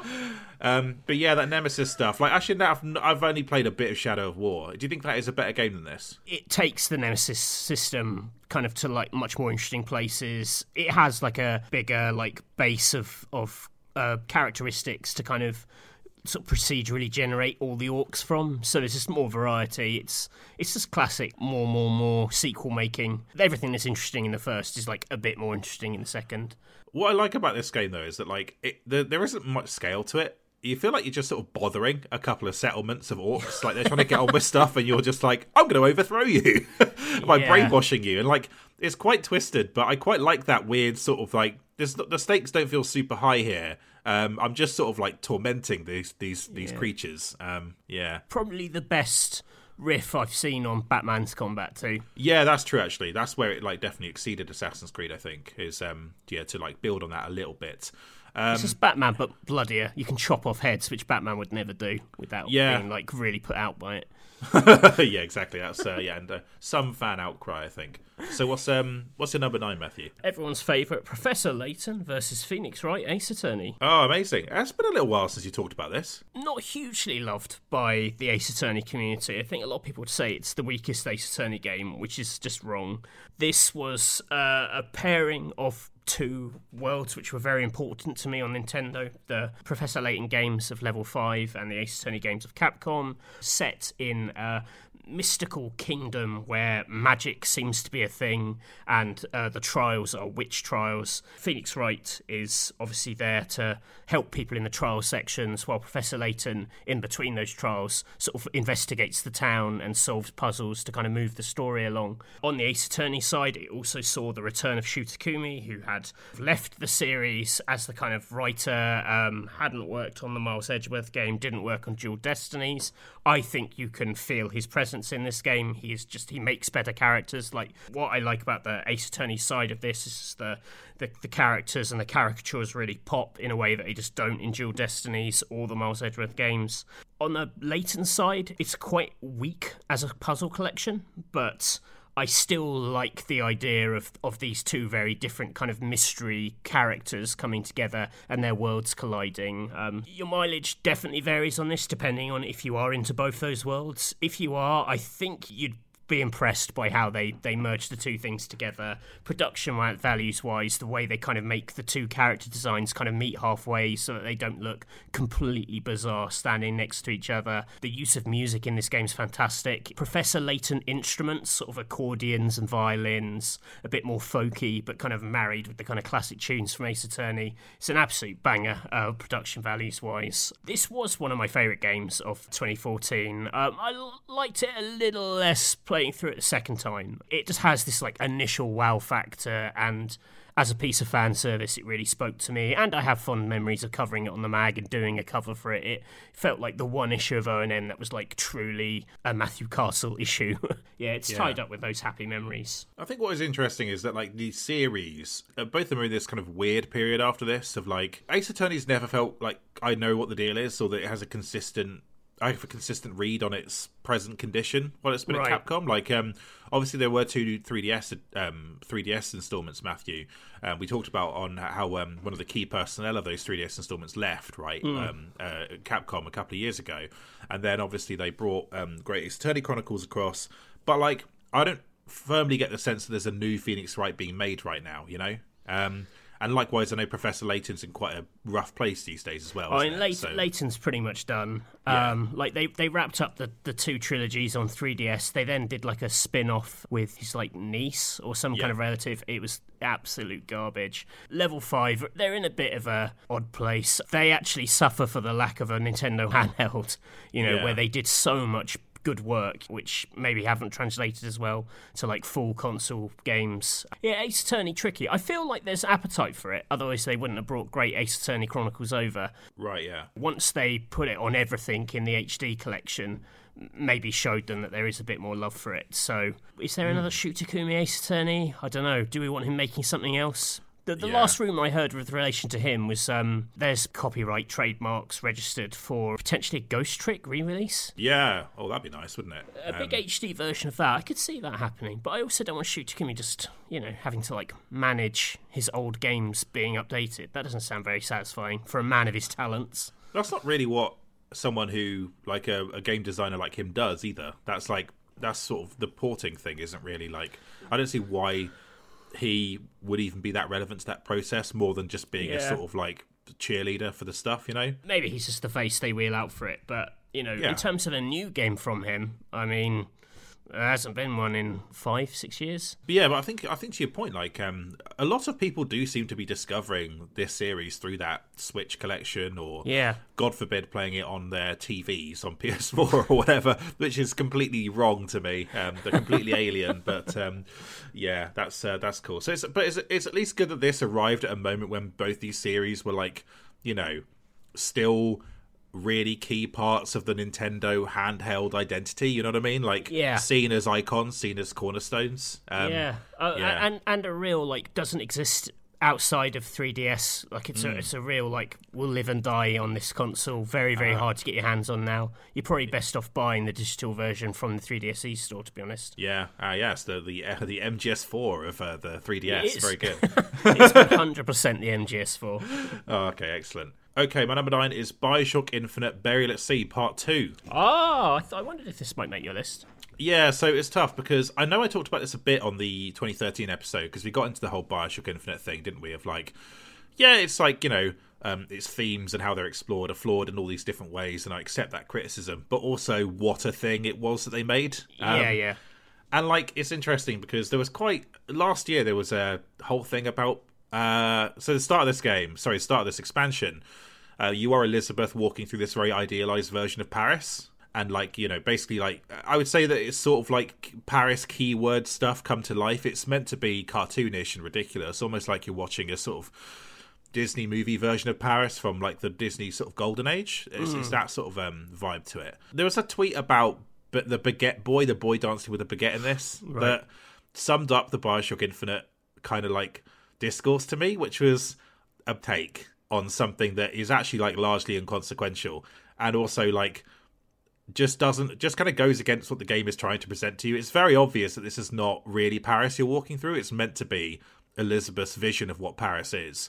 And so the dancing baguette boy kind of makes sense in that context, but the idea of being like, oh, they wanted to show you it was Paris, France by having a boy dancing with a baguette, that sums up what social media is like for how people talk about games to me. Do you know what I mean, though? It's like, and that's always frustrated me about Bioshock Infinite. You know what I mean? It's like, This this game is Yeah. like a treasure trove for dunkers.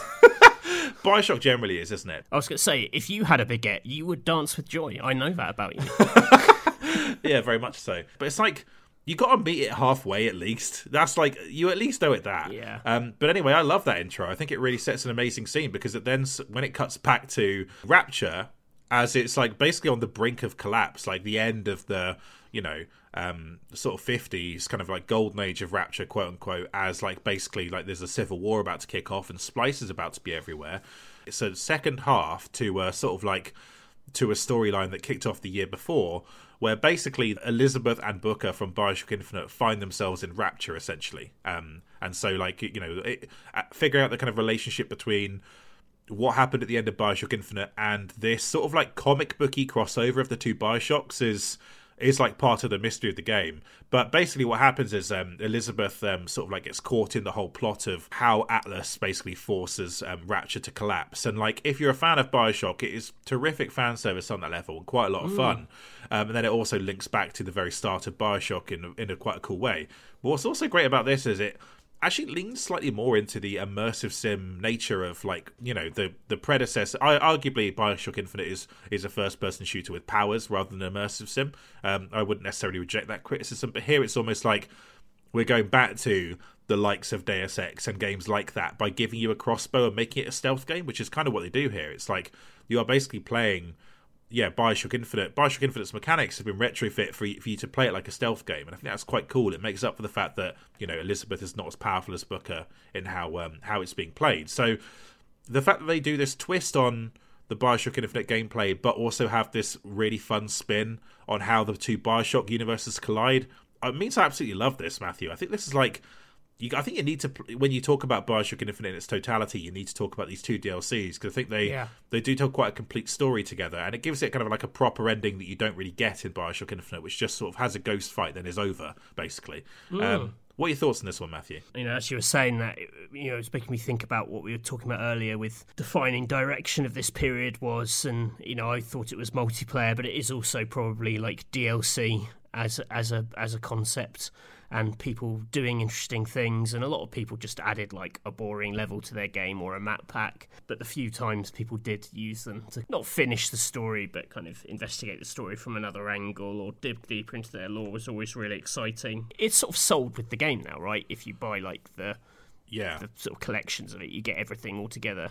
Yeah, so yeah, it's just in there, um, basically. So it's just always kind of part of it now, which is good, I think. Um, yeah, yeah, this is cool. I mean, like, yeah, I, th- I think they have previous forms. The, the is it Minerva's Den for Bioshock Two was also really good. Yeah, yeah, the sort of standalone story. That was obviously a different developer, but you know, it yeah, was yeah. equally equally done well. Um, yeah, yeah, very cool. The, well, the cloud that hangs over this, of course, is that they shut the studio afterwards. Um, which is like a waste of an amazingly gr- talented group of people, and um, you know, is going to come up a lot in the next couple of years, isn't it? Uh, mm. For uh, for obvious reasons. If only they hadn't blown all that money on the baguette boy.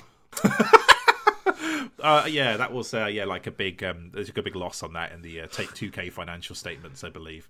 Um, anyway, yes, so that's Bioshock Infinite, Matthew. Um, the Bioshock Infinite Burial at Sea Part Two. I do very much recommend if you've never played these two as a pair to just go through it. The first part's like pretty good. That gives you more of the sort of like oh here's here is rapture before the fall you get to see what it's like going around a whole shopping center basically and like interacting with the citizens the very eerie vibe that something is a, very amiss about this underwater world and it's about to get a lot worse um, you get that experience which you don't get in um, bioshock 1 and 2 um, so yes well worth playing what's your number 8 matthew my number 8 is kirby triple deluxe Nice. This is uh, yeah, a, a, three for three of uh, Nintendo things I've not played that I know uh, Matthew Castle is a big fan of. We talked a lot about Kirby in the Kirby episode, funnily enough, which I recommend you going back to listen to because I feel was like a really good celebration of all these games. But this this one's quite an important one for me. Um, Kirby was always a series I dismissed as being a bit kind of kiddish. You know, I, I saw it only as a platforming challenge, which I don't think is actually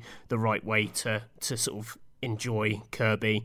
Um, and for whatever reason, Kirby Triple Deluxe is the one that unlocked it for me. I think it's got amazing production values, helps. It's like an incredibly shiny thing. Um, it makes great use of the 3D. It's it's a 2D platformer, but it does a lot of like dual layer stuff where you know things are sort of thrown into the foreground, or you can jump into the background. A trick that was borrowed from the uh, Wario Land uh, Virtual Boy game had a lot of that dual plane stuff. Another 3D game. Unlike that though, this doesn't like break your neck like the Virtual Boy does, which is good. It just it's, it's a, a, really polished exploration of like the core Kirby idea, which is you absorb enemies, take on their powers. But what kind of changed as the series went on is those powers became much more fleshed out and those individual personas almost felt like sort of standalone heroes, kind of satisfying to control in their own right. That doesn't start here. Like arguably, it happens in the Wii game. Kind of like has um, a much more kind of complete move sets for these characters. But here, like just the, the introduction of new characters and how those different characters are sort of exploited throughout the game. There's also like a little fighting mini game like Smash Brothers where you can play with all those different Kirby power ups, and you just really appreciate like how fully thought out everything is in this game, which initially seems quite throwaway. And I think that's really the magic of Kirby. It seems like a game that's just scattershot with like a thousand different things, but actually all those things are as fully featured as you know any kind of core idea would be in like a Mario game, say. Also, just a really great visual sense of humor. This game revolves around a power up where you eat this sort of hyper fruit or hyper seed, I think it's called, and you sort of go supernova and you can basically inhale the whole world. As a mechanic, it's pretty basic. You just press a button and a cutscene plays. But the just the design of like entire levels getting sucked into Kirby's gob or him slurping down like huge sea serpents, you know, like he was you know sucking down a piece of spaghetti or whatever. It's there's there's a lot of like really funny, icky, weird stuff in this game and as mentioned on the Kirby episode and many other episodes, uh, it, it kind of builds to an unexpectedly massive action climax, uh, which I've likened to, to, Platinum games, which sounds really daft given the kind of the world of Kirby, but honestly, you know, if you don't play this game, check out the final boss. You know, these these games go places and always end big. I think there's enough craft for an older fan to enjoy, and some of the stuff hidden around the edges can get trickier. But I also just think it's really worth celebrating that a game which is made to be like an introductory platformer, you know, for a younger gamer, is as imaginative and well made as polished as this. You know, children's licensed games mostly shit. This is just absolutely fantastic. Uh, you know, really love it. There's better Kirby games, but this is the one from 2014. So, do you think this one's a key step along the way to uh, Kirby in the Forgotten uh, Land, Matthew? It like kind of looks like there's like a little bit of DNA between the powers in it, but I don't know if that's just Kirby wide generally. A lot of them are just repeated. I mean. Forgotten Land is like another step in itself. Like the step into 3D is like it almost feels like a new era of Kirby. Right, yeah. I think the really key one is that first Wii game, which is directed by Shinya Kumazaki, who's like the guy who basically comes in and kind of like looks after Kirby now. He kind of gives it a more solid gaming core on which to build stuff, and this game definitely builds on it. It then builds on it again in the second 3DS game where you get all the robot stuff. That's really cool. You get Kirby and a mech. Forgotten World is just like another thing on top of that. It still shares some values, you know, the focus mm. on like unlockables and like arcade challenges and the kind of the sort of weirdness around the edge that pads it out into something much more than itself. Yeah. I'd say that's like classic kind of Kumazaki stuff. Mm. I might need to listen back to the Kirby episode that I was on to um, to like uh, learn more about Kirby's past. Now that I've played Forgotten Land and um, find the bits I, I, like and pick them out. But um, yeah. when I started in Gamer, I didn't really like Kirby, and Kirby didn't get like a huge amount of love from Gamer. Not specifically me, from me. Like no one was really into it, and now I just think Kirby's like a lot more on the map as like a kind of legit important part of the Nintendo puzzle. Yeah, there's a lot of Kirby on 3DS as well, right? Like relatively speaking, like quite. Yeah, a, quite they tend to take like the mini games from the main games and pad them out and sell them as standalone games. And right. there's a lot of like eShop downloads. They're they're they're yeah, pretty kind of productive team. How? Uh, yeah, there is indeed. Like, what's that Kirby eating cake one that came out? I just like oh, I was like, oh wow, two buffet Kirby. or something. It's it's a bit like Fall Guys, except your your Fall Guy gets fatter and fatter because you're eating like trifles the whole time. it does sound pretty good, but I guess I mean, like because you have to. It's got yeah. big us energy. yeah, certainly sums up my year so far. Um, yeah, pretty perfect. Um, okay, so my number eight, Matthew, is Titanfall. Um, spoiler alert: Destiny did not make my list. Oh, okay.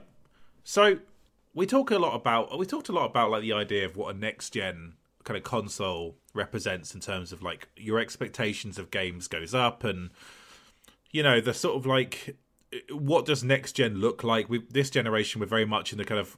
I think we've all kind of come to the realization that there is no next gen something that's coming. Really, it's just prettier versions of what you're already playing on PS4 and um, Xbox One, and that's that's kind of just the that's sort of the era we're in. When you look back, like I, I suppose that yes, there is like the increasing visual fidelity that happens, but sometimes that next gen feeling is a magic trick. You know what I mean? It's mm. like so they show you something amazing you've never seen before, and even if it's like actually possible on something you already own, the fact that you're seeing it this new thing on something that uh, you know on a piece of hardware you just bought, um, and and it kind of like wows you in that very specific way is still kind of like is still amazing. Um, and that can still that that, that is like a, that is what the next gen moment is. I think it's like oh wow, I cannot believe I'm looking at this. We talked about Arkham Knight earlier, seeing gameplay of that. That is like a next gen magic trick. Mm. Another one is seeing the Titans land in this game and getting in them and like the beautiful animation of that, like the act of calling in these basically mech walkers and then landing on the battlefield um, and then climbing inside them, and then suddenly you are in this giant mech shooting people in this first-person shooter. That is like ridiculously exciting. That that felt like a next-gen moment to me at the time. That's like that was a great selling point for this game.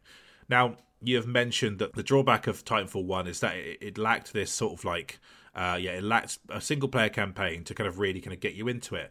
But the multiplayer shooter they did build with this heavy emphasis on like athleticism, you know, kind of like doing these kind of cool sort of like wall runs and jumps and um, mm. having this kind of like symbiotic relationship with this, you know, this titan that you call in and then also this kind of like weird presence of like AI troops running around the sort of like um, the battlefield for you to farm essentially in order for you to have enough, you know, basically points to call in your Titan. It felt like innovation to me. It was mm. really exciting. It was different. It was notably different to Call of Duty. It wasn't a game about you just sort of getting sniped from nowhere every few seconds. It was a game about like these big dramatic moments and turnarounds and oh my god there's like fucking three mechs having a fight down that street kind of thing. Yeah. um, and i just really got into that despite the fact that it was re- at least on pc where i played it it was really obvious that it just died straight away. It just never became a success. Yeah. Um, not helped because obviously it was tied to origin. This is when ea just didn't like steam for whatever reason and so you couldn't play this on origin. And i think it just died a lot faster than it should have done. Even by the end of 2014 when i was playing it i, I felt like there were I was seeing the same names over and over again because there's just such a handful of people playing it. But I thought the drama of it was ridiculously exciting, helped by this amazing kind of like music and these um, yeah, these these kind of like mechs having these very cool abilities. You feeling that power curve really sort of firmly when they're part of the battlefield. The really exciting moments when they're about to blow up, so you evacuate them.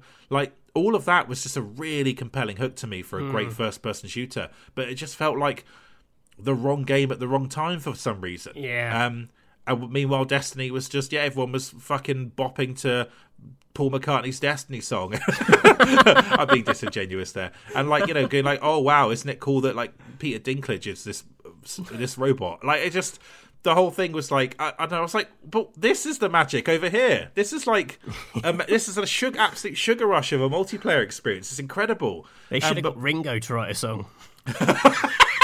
Titanfall. that was my uh, Ringo voice there. I've watched a lot of Thomas the Tank Engine. Um, so, so, it really bothered me. This felt like, oh yeah, the creators of Call of Duty have found a way to take the first person shooter to the next level, and people weren't bothered, but they wanted to play the same levels over and over again in Destiny, Matthew. And like, yeah, that, I didn't get it personally. Um, yeah. And so it was, it broke my heart a little bit for it to not succeed, but I had like I probably played it for about 30 hours at the time and I was just so into it. I just really loved how the guns felt. The smart pistol in this game was really fucking rad. Um, yeah, it was just it was just really exciting. This was this was evolution to me of that type of shooter. Mm. Did you ever, did you play this much at the time? Did it kind of pass you by? I, I, was terrible at it. I get everything you're saying. I complete agreement about like the craft of it and, and, and how good it is. But for me personally, like the, the the core idea that your reward is you become this huge mech. Psychologically, when I'm playing first person shooters, I don't like to have like be the center of attention. you know, I tend to play kind of very support roles where I can in games. And to me, the idea of like you're now this huge lumbering thing and like everyone's going to try and take you down. Yes, you're incredibly powerful, but in a weird way, it's like almost too much responsibility for me. like I'm almost happy being just a man in this world, and you just can be. And, you know, I'm just a man. I'm just a normal man. um, um, and you can be, you know, that's completely up to you. But like, I feel like I never properly engage with this, or I, I, I just don't have the mindset. I'm too passive for the kind of awesome, aggressive force that is Titanfall. Well, I, sort of get what you mean because it kind of puts you center stage when those things arrive. And I panic because everyone's like, "Fucking get that guy!" Like I am the easiest mech to kill because I'm just like, "Oh, I don't know where I'm looking," and then it, that's it. I'm just fucked, you know. Yeah, but I think I think the thing is that they are they are almost like you will get a Titan no matter how badly you perform in the game, basically. And like Yeah. They are also designed to make you feel empowered even when you're struggling. Which I think that's one of the things that's good about I- it. but- Yeah, it's it's just a it's just a dumb thing in my brain. But that isn't a criticism of it at all. It's just why, and also like I just didn't have time to be playing a, Well- a multiplayer shooter.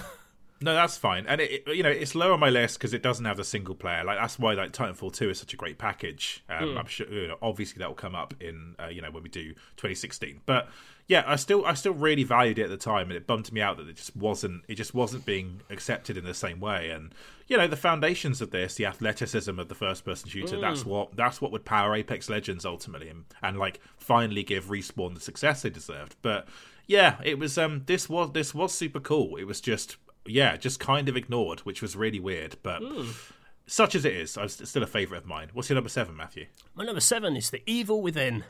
Oh, not on my list. Shinji Mikami's glorious question mark return to um, survival horror over the shoulder shooting a la Resident Evil 4. It came at an interesting time. Obviously, Resident Evil 5 and 6 had been on 360. Um, we hadn't sort of seen, uh, you know, Mikami in this space. He obviously made Vanquish um, with Platinum, uh, and it was just really interesting to see what he was going to do. The resultant game, like, it's definitely a mess. The Evil Within, like narratively, it's horrible because it's sort of set inside a, a sort of an insane mind. So there's like no rhyme or reason to the order of the levels. Um, it also it does give them some freedom to kind of like take the game all over the place, and it kind of almost sort of does like urban sort of Resident Evil 2 horror. It does like rural village Resident Evil 4 horror. It does mad sort of Silent Hill nightmare sort of prisons. It really goes all over the shop, which is kind of like a strength, but it's married to the fact that I couldn't tell you what the story of this game is. It's it's really satisfying to play, but I, f- I feel like it's a, a much grimier, dirtier, like stressful game than Resident Evil. I think Resident Evil, like even when it's trying to panic you, has a certain sort of sheen to it. This is like it's never really about being cool it's just about like scrabbling for survival. There's an interesting mechanic where you can set bodies on fire which can then set other enemies on fire to kind of like limit your ammo but rather than being just like a cool thing you can do it's like an absolute necessity. Very stressful time playing this game. But I just feel compared to like some of the other interim Resident Evils and other people who've done like this sort of over the shoulder kind of action game you can sense Mikami's presence in it. As a as a kind of like constant stressful action gauntlet I think there's like a definite sense of like a master with their foot on the gas pedal in this kind of like applying stress in some places making other places a bit easier and a bit sort of flashier fun then throwing in a horrible boss. Like i think he really puts you through the wringer and takes great pleasure doing so and i didn't really feel that as much in evil within 2 um, ghostwire tokyo i think is very sort of bloated and un-Mikami-ish but this one like it has some of that kind of roller coaster shape of Resident Evil 4. It's just like a like a lot rougher with it, and it takes you to some much darker, like grimmer places. But I have real affection for it. I don't know if it's just sort of like Stockholm syndrome or kind of like sort of forged in the fire of this game. I kind of came out the other end, really appreciating what it did. But uh, you know, I liked that it was quite cruel and sadistic, and I, I felt like I had achieved something when I came out the other end of it. In that sort of like bleakness as well. The few pockets of safety when it gives you a save room, and they're always indicated by it plays like Clair de Lune, the tune. And whenever I hear that tune, it's just like in, the game that is, you're like, oh, just the, the the sense of relief. I think he just has real fun with knowing kind of how desperate you're going to be at times in this game, and then the kind of sense of release when you when you finally find safe ground. There's a lot of magic in this quite grueling, hard going experience. Yeah, I should really like actually properly play through both of these at some point. I got to this when I got to the boss, the girl who chases you around. That Yeah, of, sc- there's a lot of like one hit kill bosses and like horrible monsters that like scream in your face the whole time. Like it's Yeah. it's it's pretty bleak. well, I really like the sort of cursed, like spooky vibes of it because it goes a lot harder than Resi ever does, doesn't it? Yeah. Um, and like the the save the save points become a hor- more and more horrible space to enter each time you go, or like throughout the game. Right, they become a bit nastier. Um, so they're kind of creepier, definitely. It's it's like a sort of like mental asylum world that you travel to. Yeah, and I think that that's actually like a really cool idea for a survival horror game that your safe area, your safe, not safe space, fucking hell, that's such a loaded term now. But you know, like a safe Yeah. zone is like becomes under threat or becomes less desirable to go into. That's a very cool idea. Um, I think that's got something in common with the idea of like ink ribbons you run out of in Resi. The idea Yeah. that like you just you don't have safety in the very familiar kind of game mechanic. Um, I also thought that the the opening the opening like where where things go wrong is just so scary and nasty as well. Like the butcher's kind of like the butcher's area you have to escape from, and then Yeah. he, he like or he, he like saws the chainsaw into the back of your leg and shit when you're running away. It's just so it's so nasty and grueling There's- from the start. It's just yeah, unrelenting. Yeah, there's almost a little bit of like Outlast in it, in kind of just how sort of full on it is, of like these big horrible things that are just going to fuck you up, and like it it can take many many hours before you're strong enough to face off against certain things, and he, he really draws it out. It's a long game as well. Really good DLC spread as well for this one. One of the iconic monsters is a man with a safe for a head, who's basically Pyramid Head, except it's a safe. Um, I don't know what his name is. He might be called the Watcher or the something, the Chaser or something Safe head. safe head. um, we, had, we had a little box out in OXM, which was um, what's inside the safe of the man with the safe for a head, and then it was just a picture of an open safe, and it'd be like, you know, it's a copy of Spyro. Very good. Uh, classic mag bullshit. Yeah. Um, but you played, yeah. There's a DLC where you played as him in first person, basically going around fucking up people with his horrible hammer. Um, That was quite fun. And there was another one where you played as um, Dexter's sister from Dexter. I think it's like Dexter's sister from Dexter's lab. And I was No, like, that oh, would be very different. Dee. the Dee Dee DLC for Evil Within. Do you yeah. remember Evil Within? You played as Dee Dee from Dexter's Lab. That was weird. Okay, that makes much more sense. Yeah, Jennifer Carpenter. Yeah, And yeah, again, had its like own, own like mechanics, own sort of stuff going on. You know, very worthwhile playing. Like if you were into the horrible, horrible world of the Evil Within, there was loads of Evil Within to enjoy, which I quite liked. yeah. This is like I think this is just this is quite cool. Like um, you sort of saw what Bethesda was spending all of its Fallout and Elder Scrolls money on, right? And it was like bankrolling games from rad teams, basically, like um, in genres that were that had become maybe less popular or forgotten. Um, and that was kind of what this felt like. It was like a, basically like a, a Resi game. Um, it did compare favourably to Resi Six. I won't dispute that. You know, despite my bullshit um, defence of that game sometimes on this podcast, like it was closer to what people wanted. Um, and yeah, I kind of respect that unrelenting nastiness, even if I did find some frustration with the game itself. Yeah. Um, do you think it has much of a reputation these days? Do people talk about it that much? The Evil Within. I think people prefer Evil Within 2, though I think it sort of sands a lot off a lot of the rough edges and it has like a, a sort of open world areas which let you step away from it a lot more. Like they, they, they hold a lot more control over how stressed you are in, in Evil Within 1. I think it's a more interesting game for it. Mm. But Evil Within 2 is probably like more traditionally entertaining. I should just finish this at some point. It was like also not afraid to be quite difficult and make you fight for it. I just like that about it. Like it was, it did have the DNA of what people wanted. I think from survival horror. Um, Yeah. yeah. Okay. That's a cool pick, Matthew. Was, was that your number seven? Now, a 7, yeah. Okay, my number seven is Metal Gear Solid 5 Ground Zeroes. Is this on your list? It isn't. Okay, interesting. We'll get into that. A prologue, essentially, to The Phantom Pain, which will come out the next year. A prologue that is basically set in Guantanamo Bay, uh, sort of like what is obviously the kind of like an inhumane, uh, sort of like American prison, essentially, where you are liberating two prisoners of war from Snake's kind of like, um, you know, private army, essentially. You're going in there to get them out and their spaces you as you go you will learn more and more about what happened to the prisoners there. Um it's you know the camp is run by xof but it's clearly about the rancid bullshit that um, George W. Bush was up to in the wake of 9/11, um, all the kind of inhumane bullshit he got away with off the back of that.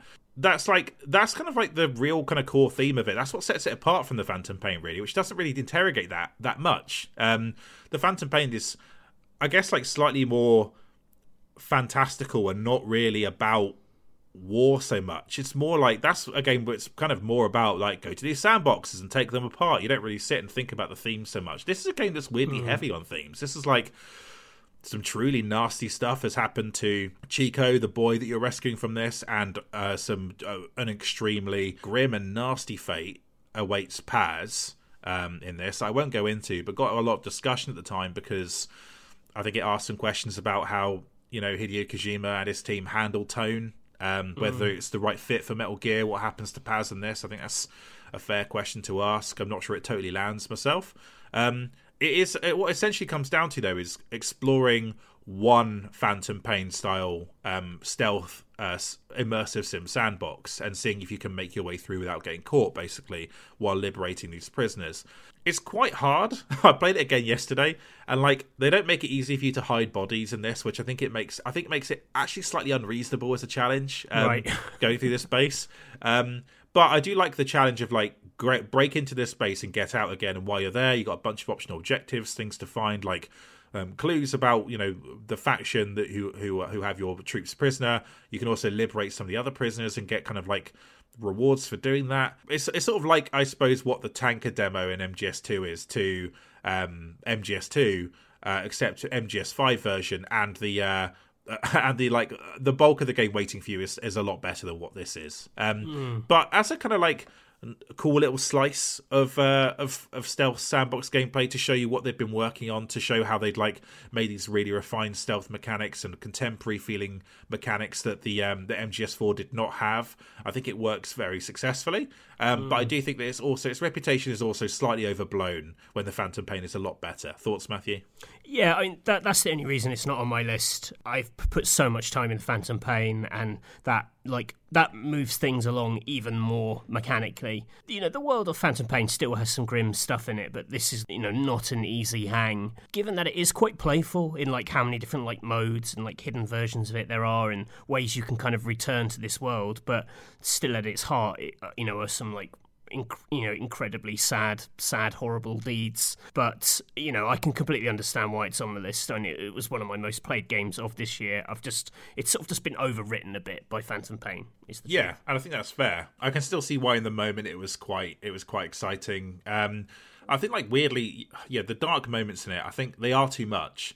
They do weirdly set it apart though from Phantom Pain. It thematically, like it's sort of like yeah, uh, yeah. unrelenting. It's just so horrible. Um, like some of the stuff that's revealed there. Like it's, it's surprising how horrible it is. And then meanwhile, you have the strange incongruous nature of like, oh, Kiefer Sutherland is Snake now, yeah. um, which I don't think ever really was a good idea. Um, I don't think that was he added anything to it. Do you agree with that? that oh Kiefer's, no, not yeah, at all. Like pointless. if anything, they you know him being more famous and probably well definitely more expensive to work with meant there was like less Snake and like less interesting for it. Yeah, I, I think that was a real dud decision, um, yeah. especially when they, they kept the same Otacon. So just fucking get your hand, you know, like get David Hayter back, like, and then well, you can actually tell yeah, a proper story. Like the, to- like, yeah. the, tone of this world, like the voice actors were so kind of tuned into it. Yeah, and he is different. Like when he is in conversation, you know, with other characters, they just he just doesn't quite fit. Bad call, in my opinion. Um, so yes, that's that's weird about it. But um, yes, it's like I can see why people treated this as this, this repeatable. Oh, I'll do all the challenges and see what yeah. the camp is like during the day. But fuck me, the troops in this they can see you from miles away.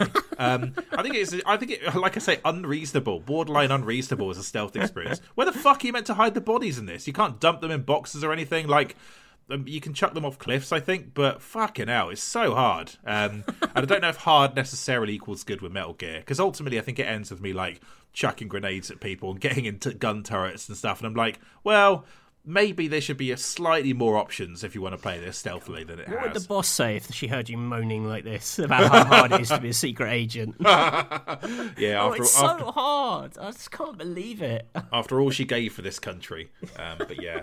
Um, so Ground Zeroes, yeah, like I didn't want to put it too high on my list because yeah, I think it's a reputation bit much these days, but it, it was still very good. So yeah, it, it, number seven's fine. What's your number six, Matthew? My number six is Bayonetta two. My number six as well. Whoa. Yeah, there you go. See, I've got it into my head. You don't like Bayonetta 2. Well, I played it a bit this weekend to prepare for this, and I, th- I think that like the way that Bayonetta three sort of goes off the rails quite quickly and becomes this quite wild set piecey strange game. This seems like it's actually quite nice to just do a back to basics Bayonetta. I love that a game that opens with you fighting on the back of a fighter jet, then you're on a train, then you're flying around a giant building, basically as a half woman, half butterfly, and you're like, yeah, this is more basic and down to earth. well, for, relatively speaking to Bayonetta, it is. It's like yeah. it's not like which of my twenty Godzilla monsters I, am I going to become for this level. It's like, yeah, it just it seems quite. It, I don't. There is something slightly more restrained about it. It's like, oh, I am still doing all the Bayonetta combos and things I'm used to. The, the mechanics, the core mechanics, are still super hardcore and super understandable. Yeah. Um, there are too many boss fights in this game, but also Matthew, the, I originally played this on Wii U. And like this looks fucking nice on a Switch OLED, doesn't right, it? Right, um, yeah, yeah. Compared yeah. to that, that Fisher Price screen on the Wii U, this is like, yeah, it's it's big boy shit. So yes, why don't you kick off from there, Matthew? I was a little cool on Bayonetta 2 myself at the time. I was, uh, you know, I thought one was the more kind of complex, sophisticated game. I thought they watered it down a little bit much, but actually now I've come to kind of appreciate it as I think it's a really good into the series. I think it has wild excess that sort of defines Bayonetta and that you want from Bayonetta. I also think it's slightly gentler on the difficulty and lets you do cooler things with Bayonetta like from the off with your abilities. Like as you master her, she gets a bit more complicated. But I think the skill ceiling is is is definitely like lowered a bit for this one. For me, it's almost like a better into it before you hit Bayonetta one, which is a more complex tool. She can do a lot more varied things, but it's quite hard getting there hurt there. And even on normal difficulty, I actually find Bayonetta 1 like quite a stiff challenge compared to normal difficulty on Bayonetta 2. The downside to that is that a lot of this game is, is very like set piecey or like a boss fight or a kind of one-on-one encounter. There's not a lot of just pure arena-based. There are four different enemy types, and you have to kind of work out how to deal with all these things. Which I think mm. Bayonetta One like fully explores its combat system by having a lot more of those scenarios. And like when you're fighting a big thing, it's basically like dodge its big attacks and then hit when its big eye opens. And it you don't really need as sophisticated a tool as Bayonetta to do those fights. They're still exciting to watch and to do in the moment, and they end in really fun ways. Um, I like the variety of this com- game compared to one as well. You know, it starts off in the city, then you go to this like weird island, you're dragged down to hell. There are whole new enemy types. You fight all the kind of legions of hell who have this very distinctive look. They're all kind of made from sort of almost purple glass, and you know that's very striking put next to, to, the kind of like creepy cherubs of the, of the heavenly forces. I just think it's a, a, really good time. It never gets boring. It's a little bit easier a little bit friendlier probably is a better term than bayonetta 1 and once you're through it you know you've still got bayonetta 1 to like really get into like the more complicated stuff if you want to. So yeah, mm. I just I, it's it's sort of a game I've definitely like warmed to. Yeah, I think that like uh, I think that my take on this on the platinum episode was quite probably quite frustrating to people because I wasn't qualifying much about what I why I found it so inferior to the first one. Um, I think the first one's like uh, first of all I do like some of the colorful touches the first one has like the uh, like the Space Harrier minigame and um, the sort of afterburner music playing in the otherwise not particularly amazing bike sequence. But like, yeah. I think that it is like what you say. I think that what I loved about Bayonetta originally was that it took the arena 3D combat of Devil May Cry, that mastery of being in spaces with um, familiar enemy types that you can learn, and then like uh, you know just um, and just let you let you push that so far on a replay when you had this like really packed arsenal and you could really perfect it. Um, I think by Bayonetta 2 like you say by being so boss heavy loses some of that a little bit. But um, yeah I think it's still like uh, in those moments where you are you do feel very in control of that combat system. It still feels amazing. It does have those moments still. Mm. yeah I think like uh, yeah, it's it's just the spectacle of it is still still can still can wow me. Um, just playing mm. it this week, I just had a better time this week than I, I remembered having with it back in 20, 2015 when I played it. You know, that's basically my experience plus COVID fever. Um... yeah, it is like every five minutes. It's like it does that thing where like holy music plays and then it's like a big monster angel baby face, and then it's just new, and it's like it's like this is a new creature. I've been fighting these for like fucking ten hours, but yeah, um, that's quite funny. Also, I, it's funny. I, I read a few reviews of Bayonetta two, and I think they struggled to put their finger on what had changed massively since the first one. Um, and like I forgot that they do give you that power to unleash those kind of like umbral, like big attacks using like the left bu- left bumper. That's quite cool. Um, that Yeah. kind of meter builds up, and it's kind of like a special meter you basically use to help kind of clear the arena if you're struggling a little bit or batter a boss a bit more. Um, I, th- I yeah. think the the really like hardcore platinum heads mark this one down quite a lot for that mechanic because they think the game's balanced around basically building up to just unleashing that, and every fight ends with you just doing one of those attacks. I kind of see that a little bit. I suppose. Yeah, but like I mean, I, I, you know, I'm so shit at these games. Like you'd have to be playing at a much better level for that criticism to kick in. But Uh. yeah, but these are people who think that witch time is like too generous and like don't, don't, don't like that mechanic. And if I don't have that, I've got fucking nothing. Um, yeah, maybe so, it's yeah. cheating a bit to like include specifically the Wii U version because like a lot of this game's beauty is unlocked on Switch yeah, it definitely is. Yeah, and on OLED as well. Like just the, the color scheme, like the deep purples and everything, just look absolutely gorgeous. It's one of the best looking OLED games for sure.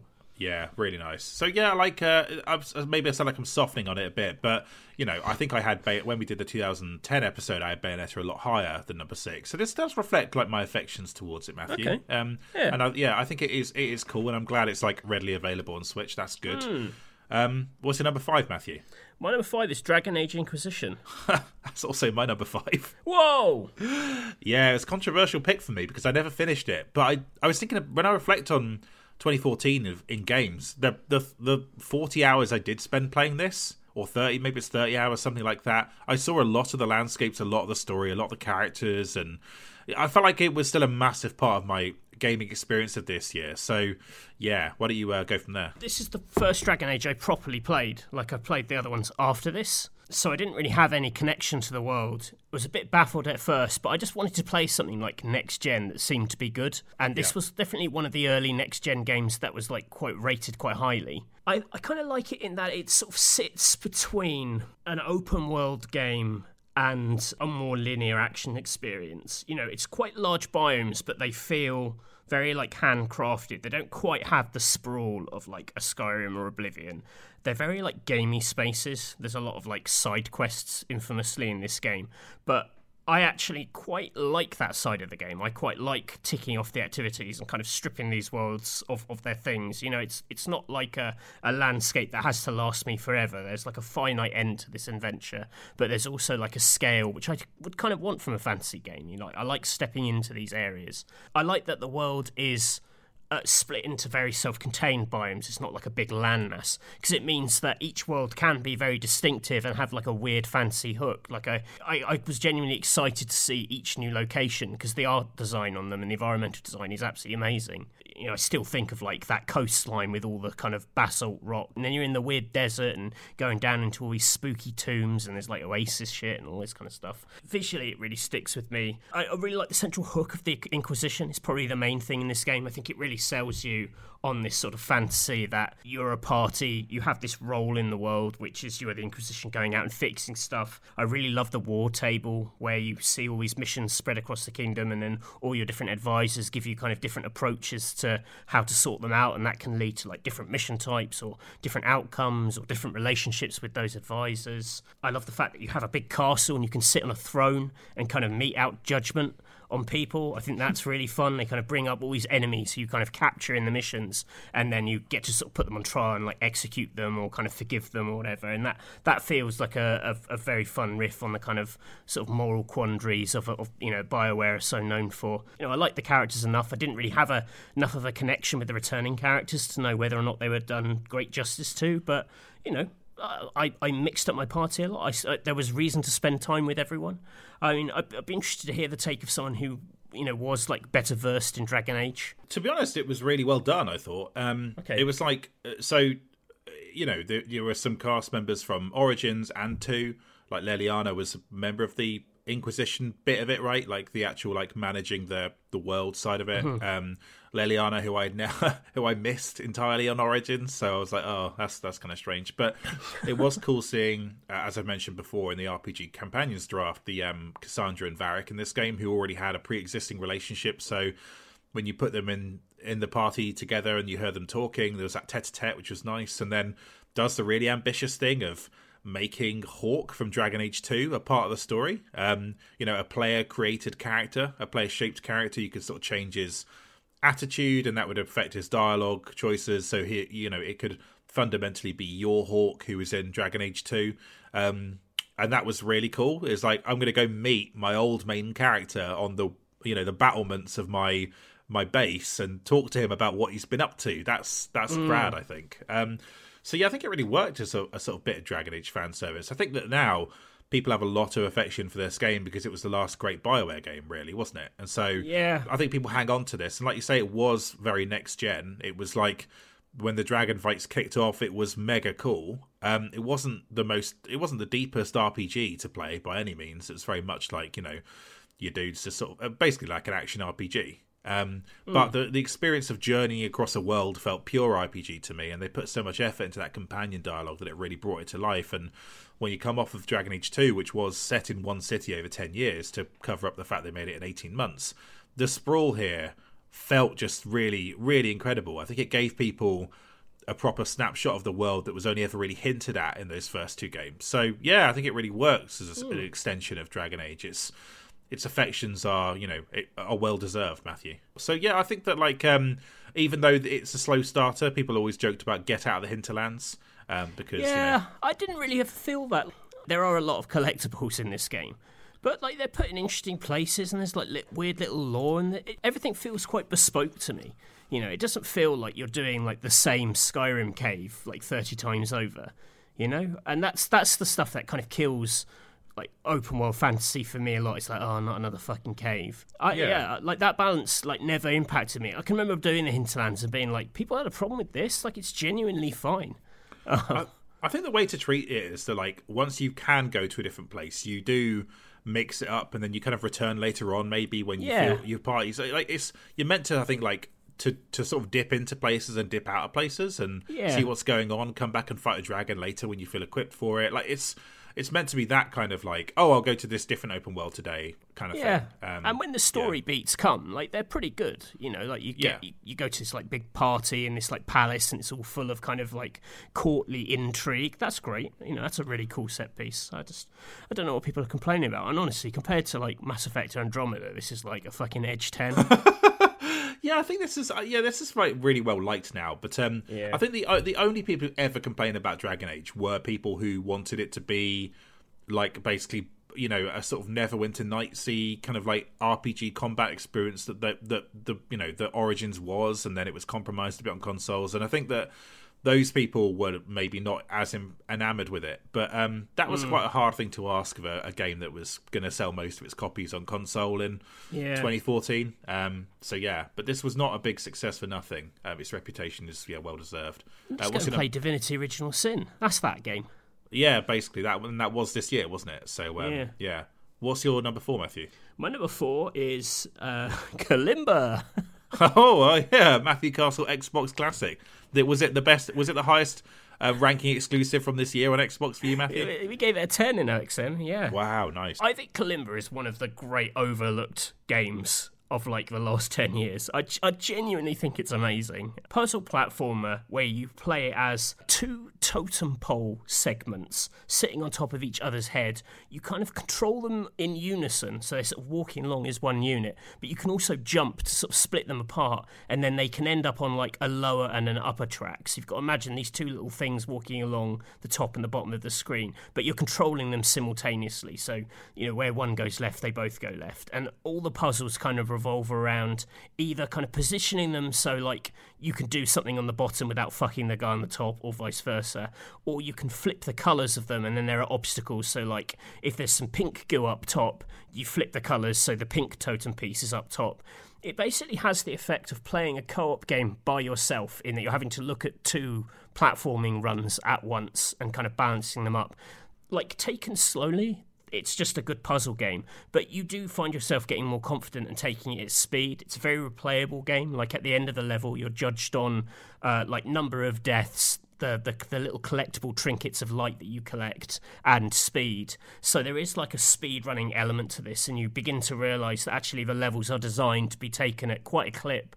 Um, some of them almost have that kind of classic Mario Brothers level magic where if you hold right, you'll find that they've almost choreographed your movement with the level itself, and you just have to worry about jumping, which is a, a really delightful thing. I love it when a game sort of doubles as almost like an auto runner. That to me speaks of just very, very precise level design. Beautiful visual style, very simplistic but incredibly sharp. Little sort of like motes of triangular light uh, which come out of everything, which gives it this very sort of angular but also kind of fizzy, magical feel, which which is very cool.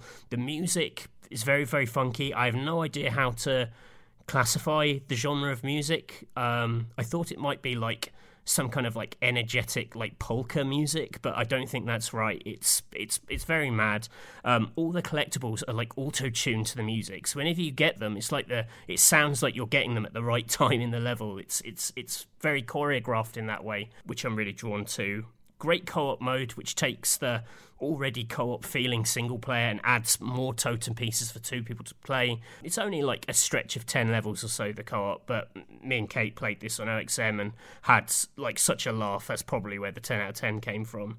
And it's all hosted by this really cool bear called Ho Bear the Meta Bear who sort of talks in like fourth wall breaking comments, which I would normally roll my eyes at, but this is a really good example of it done well. Just him sort of, he's got this very husky voice, which I've, I haven't heard this voice actor in any other game, so it's got this very like distinct vibe to him, and he, he's sort of like aware that he, you're not there to see him, and you just want to get on with it, and he seems quite put out by his whole role as like the narrator and tutorial guy. It's it's just so weird and odd and funny and incredibly tight as a platformer. It makes me sad to this day when you look at like its Metacritic and it's just like you know IGN giving it like a seven and being like, yeah, it's all right. It's like doesn't sound like anything special, and it's like this feels great and it sounds fucking amazing. Like you fools, what is wrong with you? Um, yeah. Dumb. Yeah. Why did they release it in the Christmas holidays? What a fucking stupid time to release a game. So just like this is just such a weird era for Microsoft. This is such a strange time. Like it's this game has the profile of like uh, Xbox Live Summer of Arcade um, game, Right. um, uh, but like uh, but it was just released by itself into like a void basically to be Yeah. ignored. Um, and that's tough to be un- to, to be completely unappreciated. Uh, yeah, it's that's tough. Like I, I- again, I don't know why this isn't on Game Pass. They own the rights to it, right? They, it's the Microsoft published game, so Uh, Lots of people listen to this podcast and go and get Hotel Dusk and play it, and that's great. But I'd like if if, if you're going to play anything that I recommend, go and play Kalimba. I'm just interested to see if I'm like, am I just completely mad and missing the mark on this one, or I swear it's more people would love it if they played it. But yeah, play and that and the Centennial Case. That's uh, that, that's- oh yeah, yeah, that's more of an acquired taste. This is just, this is just a good platformer. Who doesn't love a good sharp platformer? eight quid as well. That's not much. Oh, is it? come on. Uh, but then I haven't bought it, and I really trust your opinion. So like, that's maybe I'm part of the problem here. Um, Kalimba, very good. All right, cool, very good. Like so the, the worst thing, if you type Kalimba review on YouTube, you won't get anything for the game. You'll just get reviews of the Kalimba instruments. and then I realised that Kalimba YouTube is like a whole thing, and it's pretty odd. that's tough. Yeah, they've they've done their best to bury the reputation of this game, Matthew. Um, Kalimba, fuck it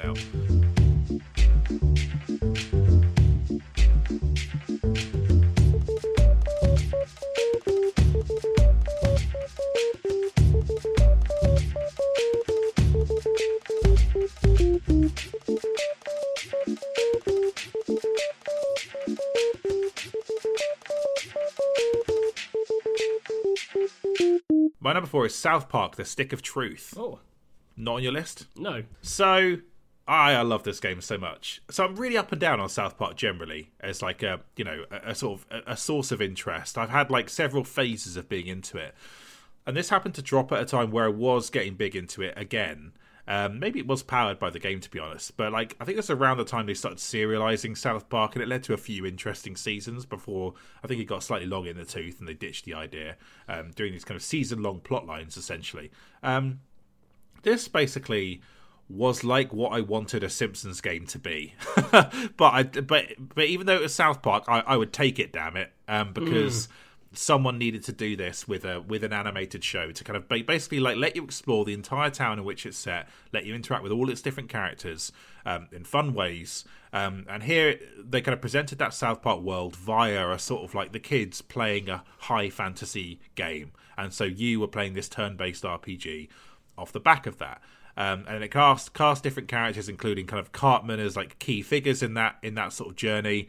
Uh, let you go through all the different houses of the characters, and because obviously South Park's animation style was very simple, you could basically just recreate one to one what the the world was.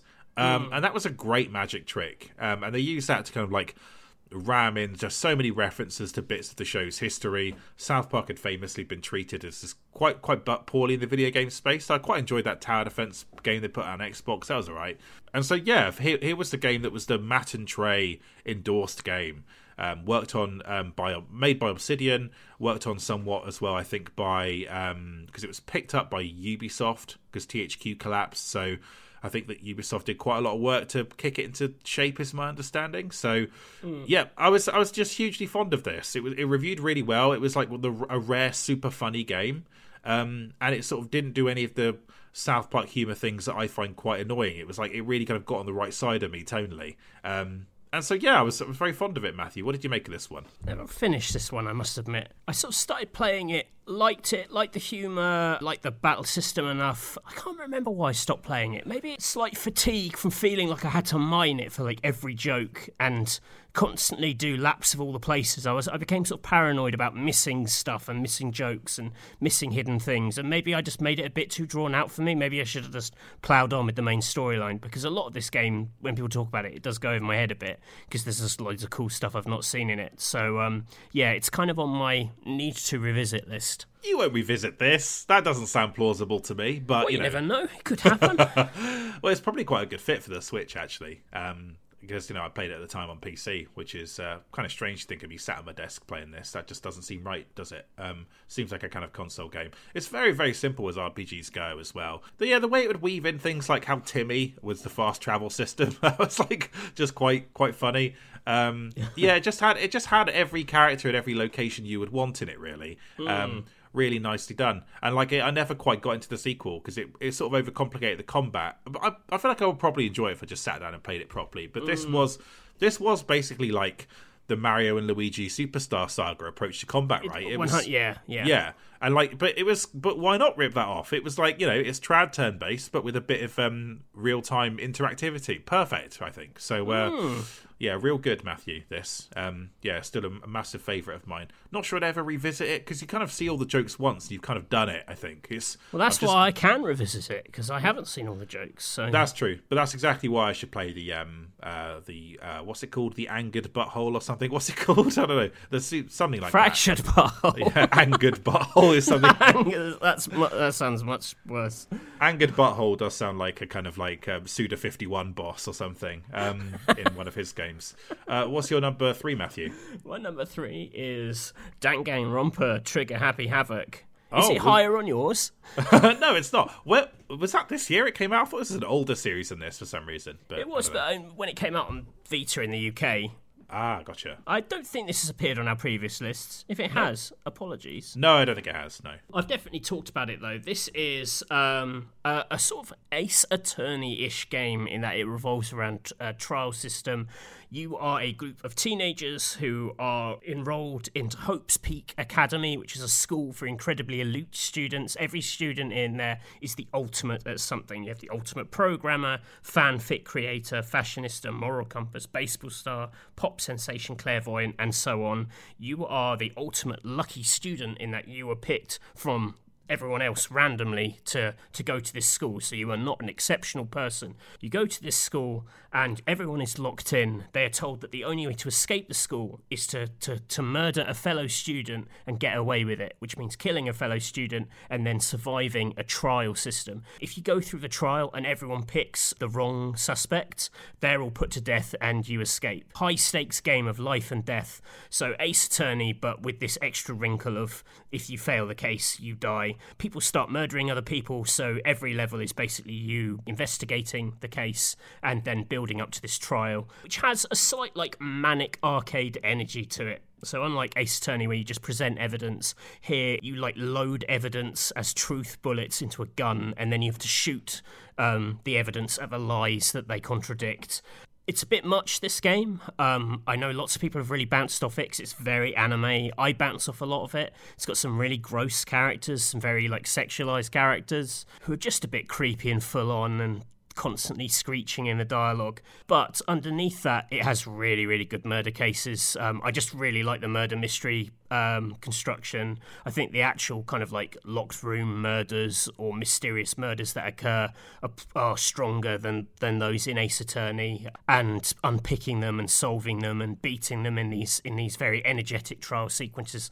That just think's really really good fun. It's a, a very very different stylistic riff on something I really love. The kind of creator of this, Kazutaka Kodaka, is a big like crime buff. He's working on a new game comes out this year called Rain Code, which is another like murder mystery thing. I interviewed him once and we talked about Japanese crime fiction and like authors that inspired him and it was just really cool that he's kind of pulling from a lot of the stuff that I really love too and so I can completely understand why these games kind of connect with me on this level but I fully sympathize if you pick this up and just cannot stand very hyperactive tone of it. Yeah, that's fair enough. I've bought all of these on Switch a couple of years ago or like a year and a half ago when it came mm-hmm. out. Um, the box version still meaning to play these. They're just I know they're long undertakings but I would like yeah. to play them, Matthew, so I can have informed takes on this, um, a la the Ace Attorney episode we did. You know, at yep. some point that'd be nice to do, wouldn't it? So, yeah, um, yeah, it's cool. Like, out of interest, like, what made you at the time pick these up? But Did you have your eye on them for a long time? Then it was like, oh, they're finally coming to a format I've got. Like, what was your experience no, of engaging I... with them at this time?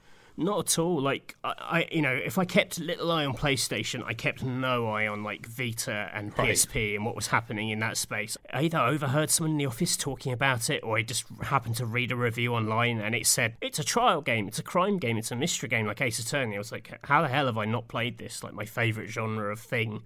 Right, right. I think technically Danganronpa one and two both came out in the UK in 2014 because they were yeah quite late porting them. Story wise, it makes more sense to start at the beginning, and also like two is even more vile in some of its characters um, than one. So if you didn't like one, you really won't like two. This is like devil's advocate question: Is the vile stuff weirdly part of its appeal? For like... some people, the second one has this like sort of sadomasochistic relationship between this like cartoon bear and this cartoon rabbit, which is like just very sinister and Ugh. not not my deal at all. Um, but I know that people. yeah. Do I have to say that out loud? I mean... uh, no, no, no. That's fine. You can carry on. Um, Imagine if I was like that I'm really into, and I now have a tattoo of them on my chest. but some people are really into these characters. Like it's, I, I, think it's the characters probably more than the mysteries that have um, led to this series' success. You know, there's an anime and there's lots of spin-off stuff and merchandise and toys. I think people are just really into the universe. Okay, yeah, that's fair enough. Um, yeah, always like to hear you talk about this, Matthew. And uh, yeah, it's uh, I'm pleased I asked about the curse stuff. Now I think I got some good content out of doing that. Oh, it's um, horrible. no, go on. Yeah, there's some really off stuff in this game. yeah, yeah, uh, interesting. I wonder if that that transgressive nature is, pro- like you say, is probably the reason some people like it or think it's kind of key to its tone in some way. Yeah, because... the performatively horny would be into it.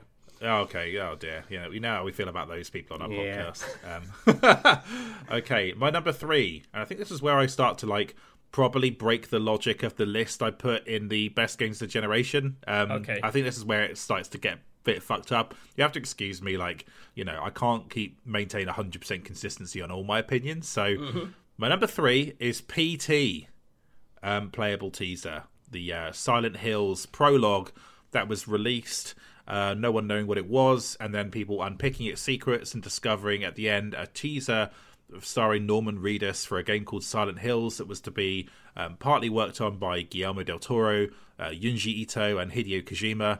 Uh, you know, the, uh, you know, a long-awaited, I guess, like return to Silent Hills since Downpour, the last proper entry in the series, quote unquote, that never came out and would die as a kind of like a dream, really. And I don't think it ever really, I don't ever really believe it entered active production, to be honest. Um, I think it was always like a, you know, a sat there in pre-production as a cool thing to happen, Silent Hills. Mm. But this this teaser, people are very familiar with it, but it's been quite a long time now since I've talked about it on the podcast, so you know, excuse me while I talk about it again. Um, you wake up in this this room and you are walking through this identical hallway, this entranceway to a house that has that has you know has had a family in it at some point and something terrible has happened and you are trying to uncover what exactly happened while contending with this this ghost figure Um, well, actually, uncovering what happened is not entirely true because you do that in the first leap. You kind of figure out what happened based on the very creepy radio broadcast, and then you're really just trying to get out of this loop because when you go to the end of the corridor, um, you are back at the start of the corridor again, and it loops and loops and loops. And how the fuck do you break this cycle while you are being haunted by something?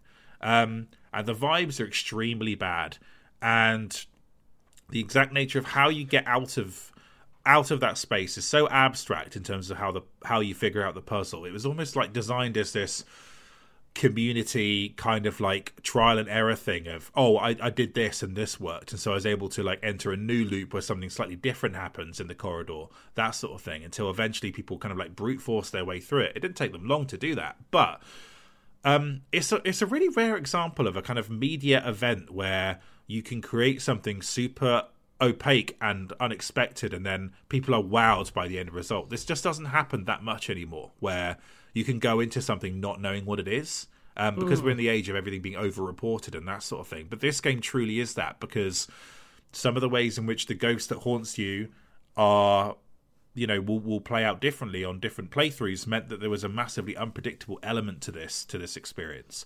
Um, and as a free demo i think it was just one of my defining experiences of this generation and certainly this year. It was like i took a ps4 home from the office to play this because i just had to see what the deal was.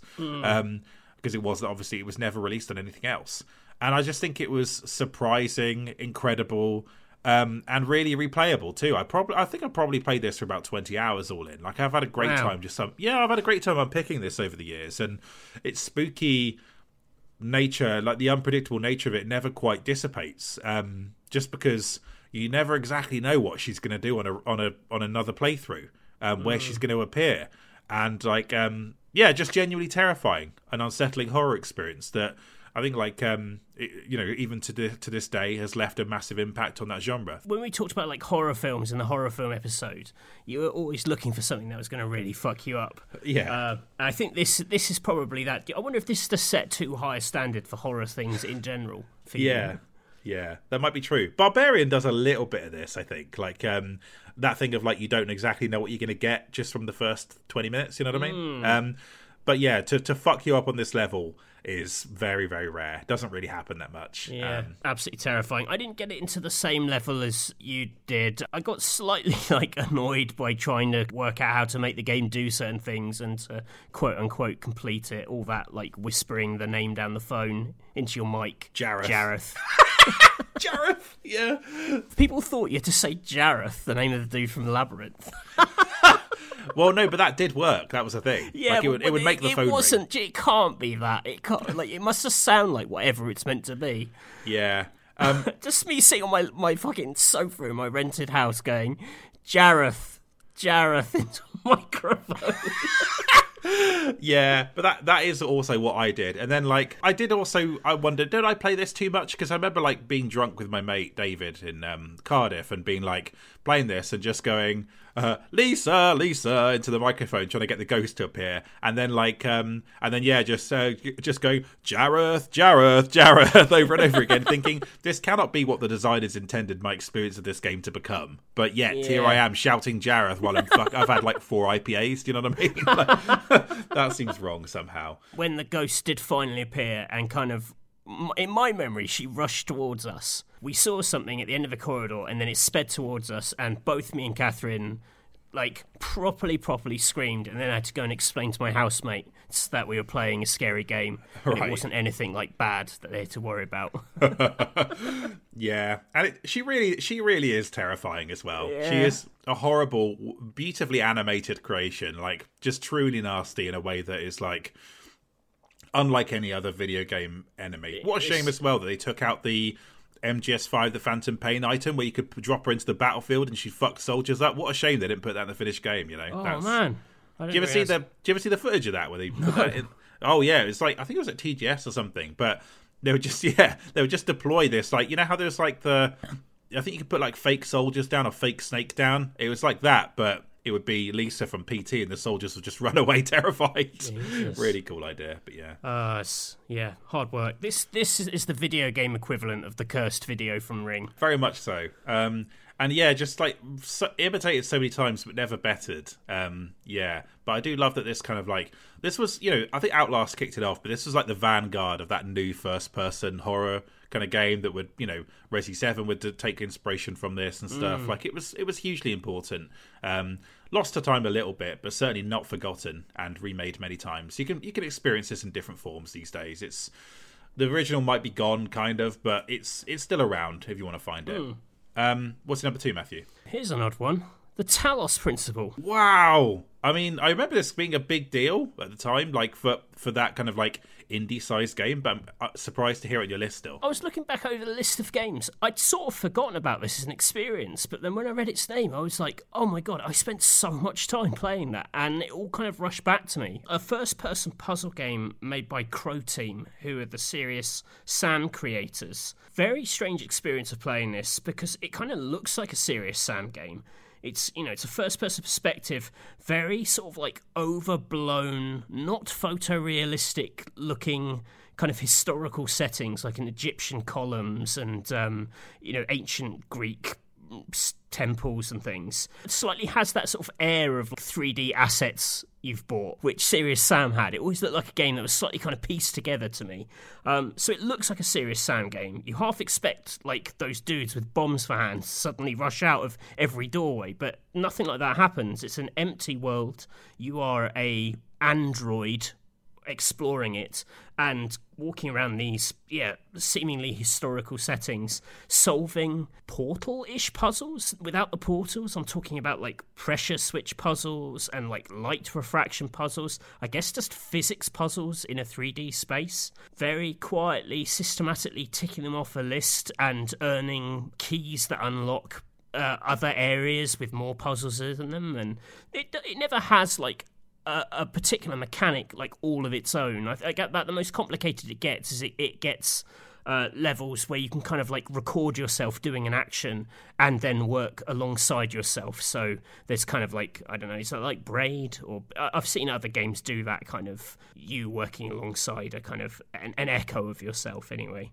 All the while, a strange godlike voice gives out these mad sort of religious decrees and instructions and sort of guides you through this world. I guess the kind of GLaDOS stand-in for this world.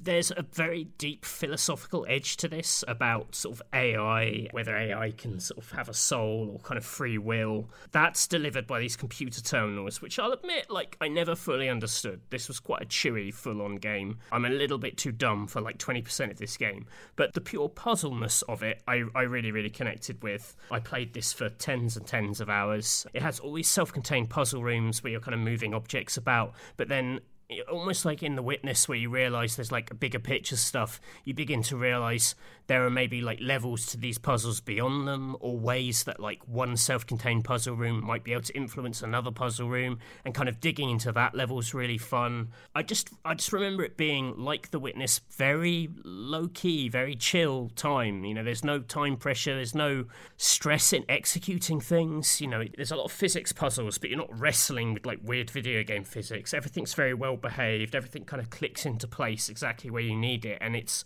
it's more just about like giving you the space and time to just come up with the solution and work out how something's meant to work. I just really, really lost myself in this world, and it does build to like quite a quite an interesting conclusion. I'd say a forgotten gem. It was sort of forgotten to me for a long time. But yeah, I, I, remember thinking this was just really top notch. Yeah, I remember this being from that kind of like, I guess, new class of mid sized indie that sort of Devolver brought in. This is a Devolver game, isn't it? I actually don't remember who published it. I think it is. But anyway, okay. like, you know, um, it's. Um, yeah, like it sort of looked. It's you know it's pretty high fidelity. It doesn't look like a blockbuster as such, but it looks like you know it's sort of you know it's bigger than an indie game would have looked five years before it. You know what I mean? Like it's or you know yeah. three or four years before it. It's more elaborate. I do remember people really liking this, getting eights, I think, across the board from people. Um, I think it's got quite a big fan base these days. Did they make a sequel as well? Uh, definitely an expansion. Right. Okay. I should play this. I've got it on. I think I can play it on Steam Deck. I love puzzle games, but I sometimes find 2D puzzle games, of which more puzzle games tend to be, almost a little too like low key that I can get a bit sleepy playing them. You can almost imagine this game being 2D and watched from the top down, but just being in that world is just a little bit more engaging. All right. Well, I'm going to definitely put this on my to playlist, Matthew, and it's uh, surprising entry considering uh, quite a number of Nintendo games in my uh, kind of like maybe still not come up on your list. So yeah, I've only got one space for one. Yeah, okay, interesting. um, so you come to my number two, which is Wolfenstein: The New Order. Ah. Um, I put down two. I wrote down two words in my notes here, Matthew. Defiantly single player. That's kind of how I describe this. That's that's what I remember of this game at the time. Is like you know there was just this onrush to create the next big multiplayer thing. This was the game that was no, we're a first person, single player only, big narrative driven game set in this alternate reality where the Nazis have won and um, you know Europe basically has to be liberated. The second game would be like about America being liberated from the Nazis, basically, and you being BJ Blazkowicz, this uh, you know very um, sort of powerful but empathetic figure who knows right from wrong, wants to basically fuck the Nazis up for everything they've done, which is um, you know an empowering position to be in as a player. Really exciting. This spares no you know pu- you know pulls no punches on the Nazis. They have their throats slit. They are you know gunned down. They are absolutely brutalized. They get exactly what they deserve. That's incredibly cathartic to play. Um, but this is a game that's got a lot of levity to it as well, like a really good sense of humor that you might compare to something like Inglourious Basterds, but has, slightly has its own sort of like take on it. It's like just ever so slightly aware of its own heightened reality and is a bit tongue in cheek and you know has room for like fun dialogue and that sort of thing. I think like what is great about this game is that there's quite a lot of variety to the levels. I think everyone kind of remembers the sort of like nazi museum level matthew. Um, the nazis on the moon thing that people mm. remember that. But you know there's a level where you break into a prison. There's a level where you fight like a giant mech. There's um just a, a huge amount of variety to it with this re- really good feeling shooting. Um, and yeah, like genuinely compelling, compelling narrative element to it. So really just really great fun still and i think this first one feels more complete than the second one does which feels like hobbled slightly by the inconsistent difficulty of that second one. This one feels yeah. spot on. The normal difficulty here just feels spot on to me. Guns feel great. Just a great world war ii shooter with a sci-fi twist to it um, and a slightly strange um, pick which of these buddies um, you want to be pals with element, and the other one will something terrible will happen to him. Mm. Kind of hmm. like the kind of branching storyline element to it. Just really, really good, really complete. One of the most complete feeling single player shooter experiences of the generation. I, I think the reason I haven't included it in my list is just I think I may have conflated it a little bit with the problems I had with two. And maybe that's unfair, but like I love the world. I love the set pieces. I love just the, the like the horror of the villains. Like they're so grotesque and they really get mangled up. The the Nazi lady in this is particularly vile. Um, I just the shooting's never like it's always felt good, but it's never really taken off for me because I've always found difficulty a little bit stiff. But I don't know if that's just two, and I'm mixing that in with this, but.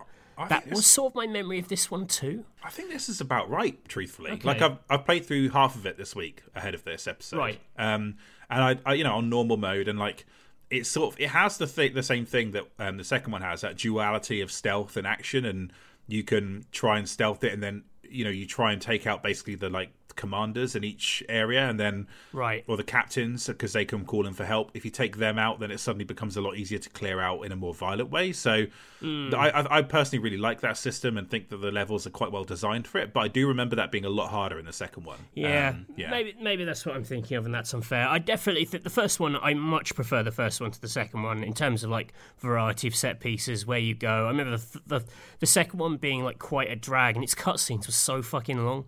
Like it really fell in love with its own like voice and world, which is very specific. I'll give it that, but I just thought it was a bit too much of it. I thought the first one was a, a, a bit more sort of fleet-footed. Well, it's just right there on Game Pass, so um, yeah. I reckon. Like, I actually, I've forgotten enough of it that a replay was genuinely just, you know, just a great. It's been great fun. I've been really enjoying it, and I'm like, oh yeah, this was like a purely enjoyable experience from the time. Like it's sort of like uh, there's only really what one all time favorite on my list, um, and that is going to be the game I'll talk about shortly. But This was very close. Um, like I think it was like an eight, bordering on a nine. That was kind of this game. Um, so yeah, really fond of it. All these years later, still well worth a replay. Um, and as yeah, dated very well because it's not like people are making loads of these kinds of games these days. Linear first-person shooters that are single player. Um, so yeah, has t- st- stood the test of time incredibly well. What's your number one, Matthew? My number one is Mario Kart 8. Hey, there it is. Um, take that, Donkey Kong Tropical Freeze. Um, Like so, Donkey Kong Tropical Freeze couldn't ever appear because it does it does me too much psychic damage. right, okay. So yeah, bad news for Donkey Kong. Smash Brothers this year, absolutely fantastic game, but I just I never got into the multiplayer with it. I, I didn't have I didn't really have anyone to play it with. Like it just it just didn't stick with me, you know. And I feel like I just moved a bit beyond Smash Brothers at that point. it just it just died on Wii U. It just like it was like for no one because no one had one. Like it was. Ah. I never played it. It's a better Smash Brothers than Brawl, f- for sure. But you know, I was on an Xbox mag. No, you know, I didn't have. You know, I wasn't playing it in the office. You know, the other games I played with my brother at home. I just don't have a relationship with. A tr- I don't have a true relationship with Smash Brothers really. So it would just be false of me to put it in a heart list. Hmm. Although I loved Little Mac in it. Very, very difficult to play as, but I really liked his little powerful KO punch. I thought that was great. Anyway, Well, the, well, Ultimate is came along. That's the thing. Like it just completely re. Uh, you know, there's no need to ever go back to this version of this game. That's the thing. You know. It's sort of the same thing, I guess. I don't know. Like the 3DS one was great. Anyway, Mario Kart 8. That's the number one. That's the one I've anointed. I feel like this is this is basically just what I needed Mario Kart to do. Mario Kart Wii, one of the great disappointments of all time, I think. In the Wii and DS era, we had this sort of like new style came out of Nintendo of very sort of like stripped back, spare looking sort of first party games. You might call it like the Mii aesthetic, you know, kind of stripped down functional very much playing on like Wii Sports and like very family friendly, inoffensive. Matches some games perfectly. I thought when they kind of applied it to Mario Kart Wii, which felt like a very sort of like unloved game to me. It didn't explode on the screen. It wasn't visually exciting. Like music wise, I thought it was quite middling. Like there was, it just it just didn't come alive. I thought this is a series that needs a bit more love. After that, very very safe, very low energy Mario Kart this just like rediscovered the big screen fun of that series. Mainly just the really boisterous and physically huge tracks that you were on. Like they were just so so overwhelmingly exciting to look at. You know, partly due to the anti-grav, which isn't really an interesting mechanic in itself, but it just gave them an invitation to make all these impossible spaces. Driving up the waterfall in Shy Guy Falls or like you know, see Peach's castle, but it's upside down in Mario Circuit. And, you know, on top of that, you had like really loving recreations of like older tracks. Um, I think the N64 Rainbow Road, like the fact they took it and turned it into this like single lap thing. Like, it's absolutely iconic track, really, really pops in this game. I love the tracks which were just one course that you kind of went down, like Mount, Mount Wario, I think is an all timer. Just has the visual invention and like wit and fun of a Mario Galaxy, you know, which I just don't think you could say of Mario Kart Wii at all. Um, obviously, in all that, you've got the beautiful drifting, like that interplay of classic Mario Kart weapons, all the little like animation touches, which kind of created this great like meme economy. You know, obviously the the kind of Luigi hard stare and all that, but there's there's thousands of these moments. It's just a really like lively, loved game. But for me, I- just think the track selection is where this like lives and dies, and the majority of these are winners. You know, and you know, besides the actual track design itself, just as sort of visual spaces to be in, I, I just I found this game so alive. It just looks amazing on the TV. We played loads of it in the office. This was a game we played split screen on ONM. You know, during some quite grim times. This this this one stuck stuck the landing. I think it's the best Mario Kart by distance. I can sort of understand the sort of fear of trying to do another one. yeah, it sort of like felt like a definitive Mario Kart on consoles had been a long time coming. Uh, on home consoles had been a long time coming. Like, you know, the the DS one I absolutely loved. Um, 3DS one I liked. Uh, I know that Double Dash split people down the middle. I know that you know the Wii one I didn't like much like you. I just thought was kind of a, you know, I get why it existed and why it was the way it was, but you know, it didn't feel like it was for me. This was this was it. This was the pure you know, HD Mario Kart looked amazing, great tracks, Um, yeah, just like just fantastic. Just uh, just really loved it. The only reason it's not on my list is I really did play this a lot more on Switch, where I felt like just the nature of the Switch lends itself so well to enjoying this as a multiplayer experience Yeah. that that defined it for me. Whereas I just never had anyone to play with on Wii U. That's it was it. like and yeah, this one makes the cut for the reason Smash Brothers didn't. You know, it, Yeah. it just it was the right game, right time, right place. You know, playing with Joe and Kate, like that was a th- you know we always had three players. It was very very easy to enlist someone from CVG or whatever. Just really really good times. Maybe think of it as a Switch game. That's perfectly fine. I think either way, it remains from release. It's just one of the best looking Nintendo games of all time. Yeah. Um, the soundtrack is fucking unreal. Like these big bands, you just hear everyone fucking jamming out on these tracks. the N64 Rainbow Road, that should just be the theme tune to every game show on TV ever. It's just so powerfully like 80s. Oh, it's so good. I love this game. what an absolute like fucking you know punch of stuff was going on with like uh, just an amazing like array of Nintendo games coming out but getting kind of ignored by the wider populace because the Wii U had just not done well. like what a shame! Like this is like probably on paper one of the best Nintendo years ever, right? Like a a new Yeah. Smash Bros, a new Mario Kart, beloved entries in those series. Bayonetta 2 and yeah, and Donkey Kong Tropical Freeze. That's like a really fucking strong um Yeah. your four games just yeah just but ignored in favor of you know It's- yeah just Yeah, it's tricky. And You do wonder about Switch too. Like, obviously, it won't have this advantage of, you know, a, a, a library of amazing but underplayed things to kind of dip back into. Yeah. You know, short of re-releasing all these games again, but come on, really?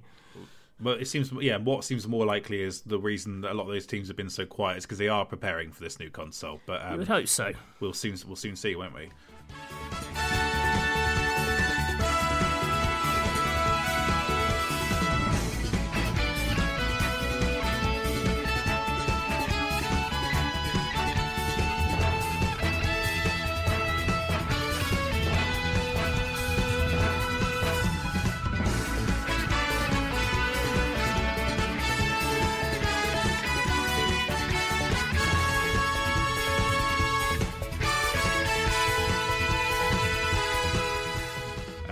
okay, great. That's your number one, Matthew. So that's your list done. My number one is Alien Isolation. Did you expect this to be at the top of my list? I, I definitely expected it to be in the list, and um, I hope you don't mind that it's not in mine. No, no, not not at all. And I hope you don't mind that Mario Kart's not mine. So it's uh, it's all good.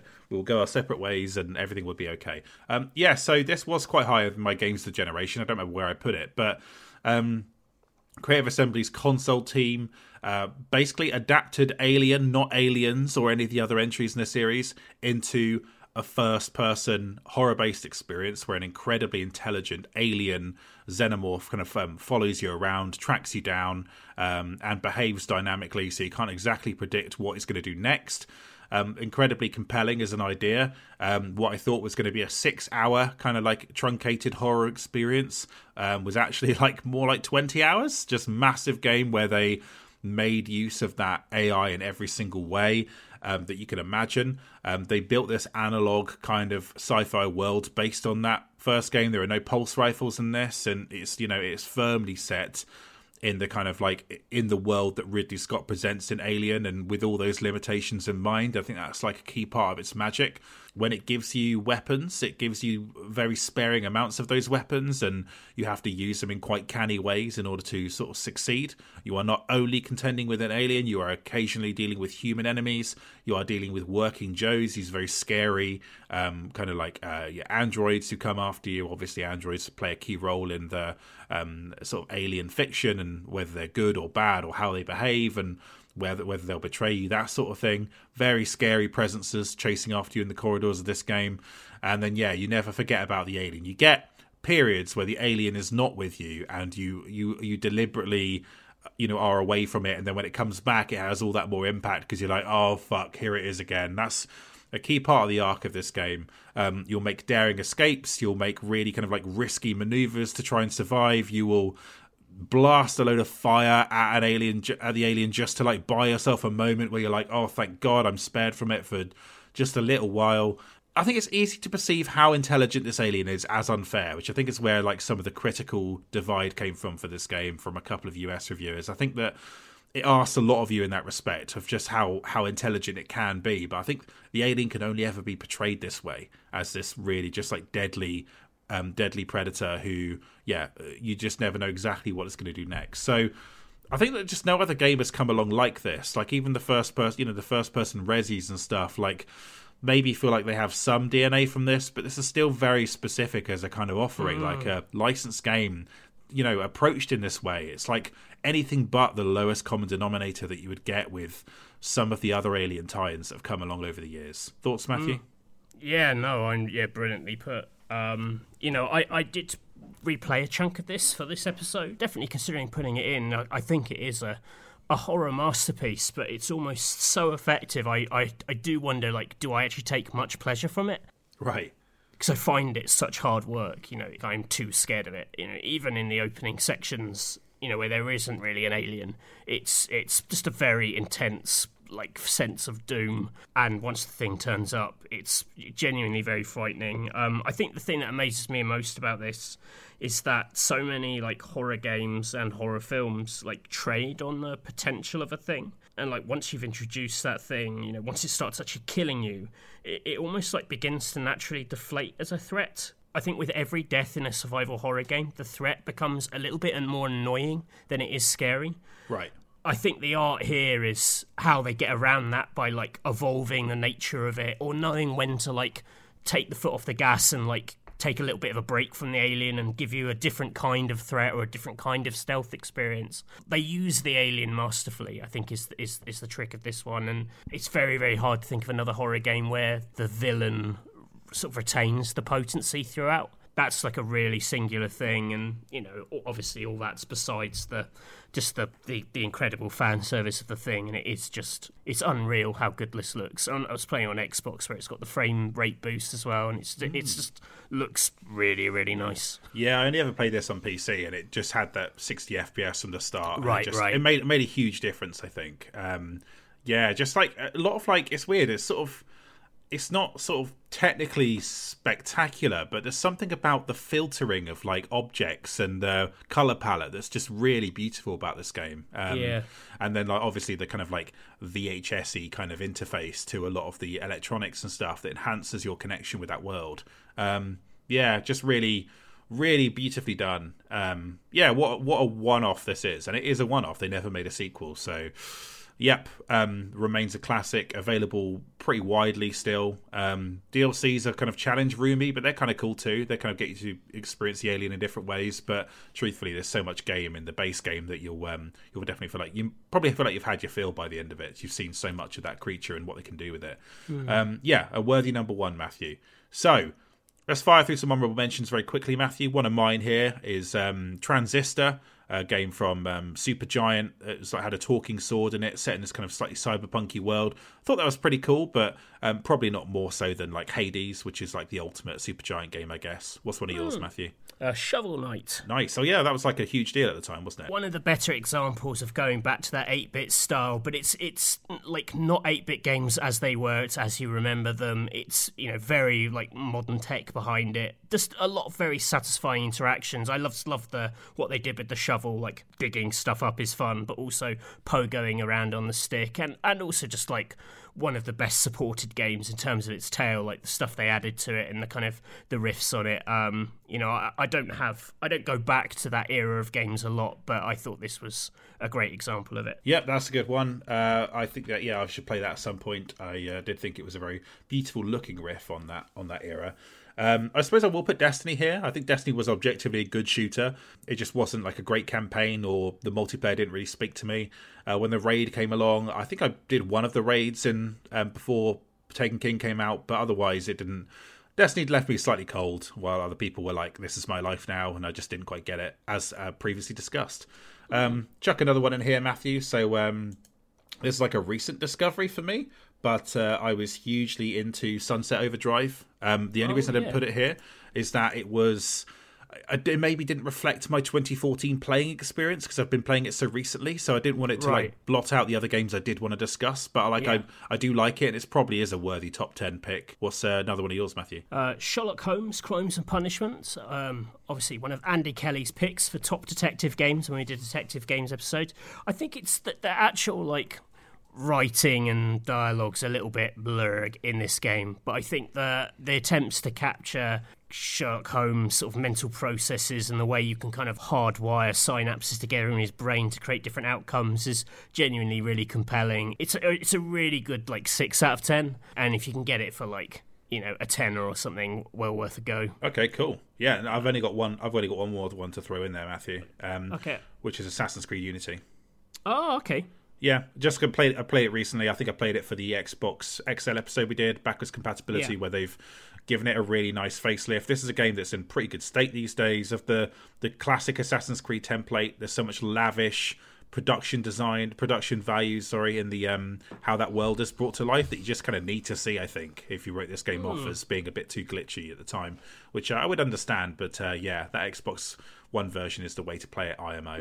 Um, uh, any more, Matthew? A couple more quick ones. Uh, Tomodachi Life, which was the weird sort of Animal Crossing like, also from Nintendo for 3DS, where you basically made your Mii and it moved into a block of other Mii's and you could sort of socialize with other characters. The big hook of this was it had like quite funny text to speech, so all the characters were voiced in this sort of Microsoft Sam kind of thing. You could make them sing weird little songs. As an actual game, there's there's not a lot to it. It's very throwaway, but the the humor of making your Mii say like rude things or you know making a wata Mii to sing like a rude song about someone in the office or something was like always big lols. All the Mii's in it, they sort of spoke like this. They sort of went, "Hello, I am in Tomodachi life," and that's just really drilled into my brain the the unique sound of that game. And finally, uh, I think we had the first episode of Tales from the Borderlands this year, um, which remains like the only actually funny Borderlands product.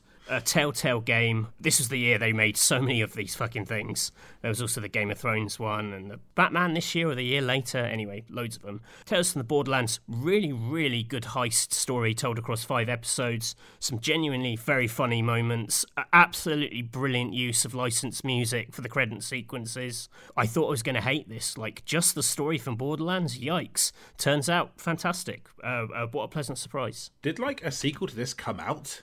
Is it like available? Last year, yeah, but it's it's meant to be shit apparently. Oh, that's tough. That's a shame. Um, Yeah. Yeah. Okay. Uh, I know Wolf Among Us was this year too, but I never, never quite cracked that one, unfortunately. Oh, so, uh, good world, but the game, just the last three episodes of it were, if you ah, ask okay. me.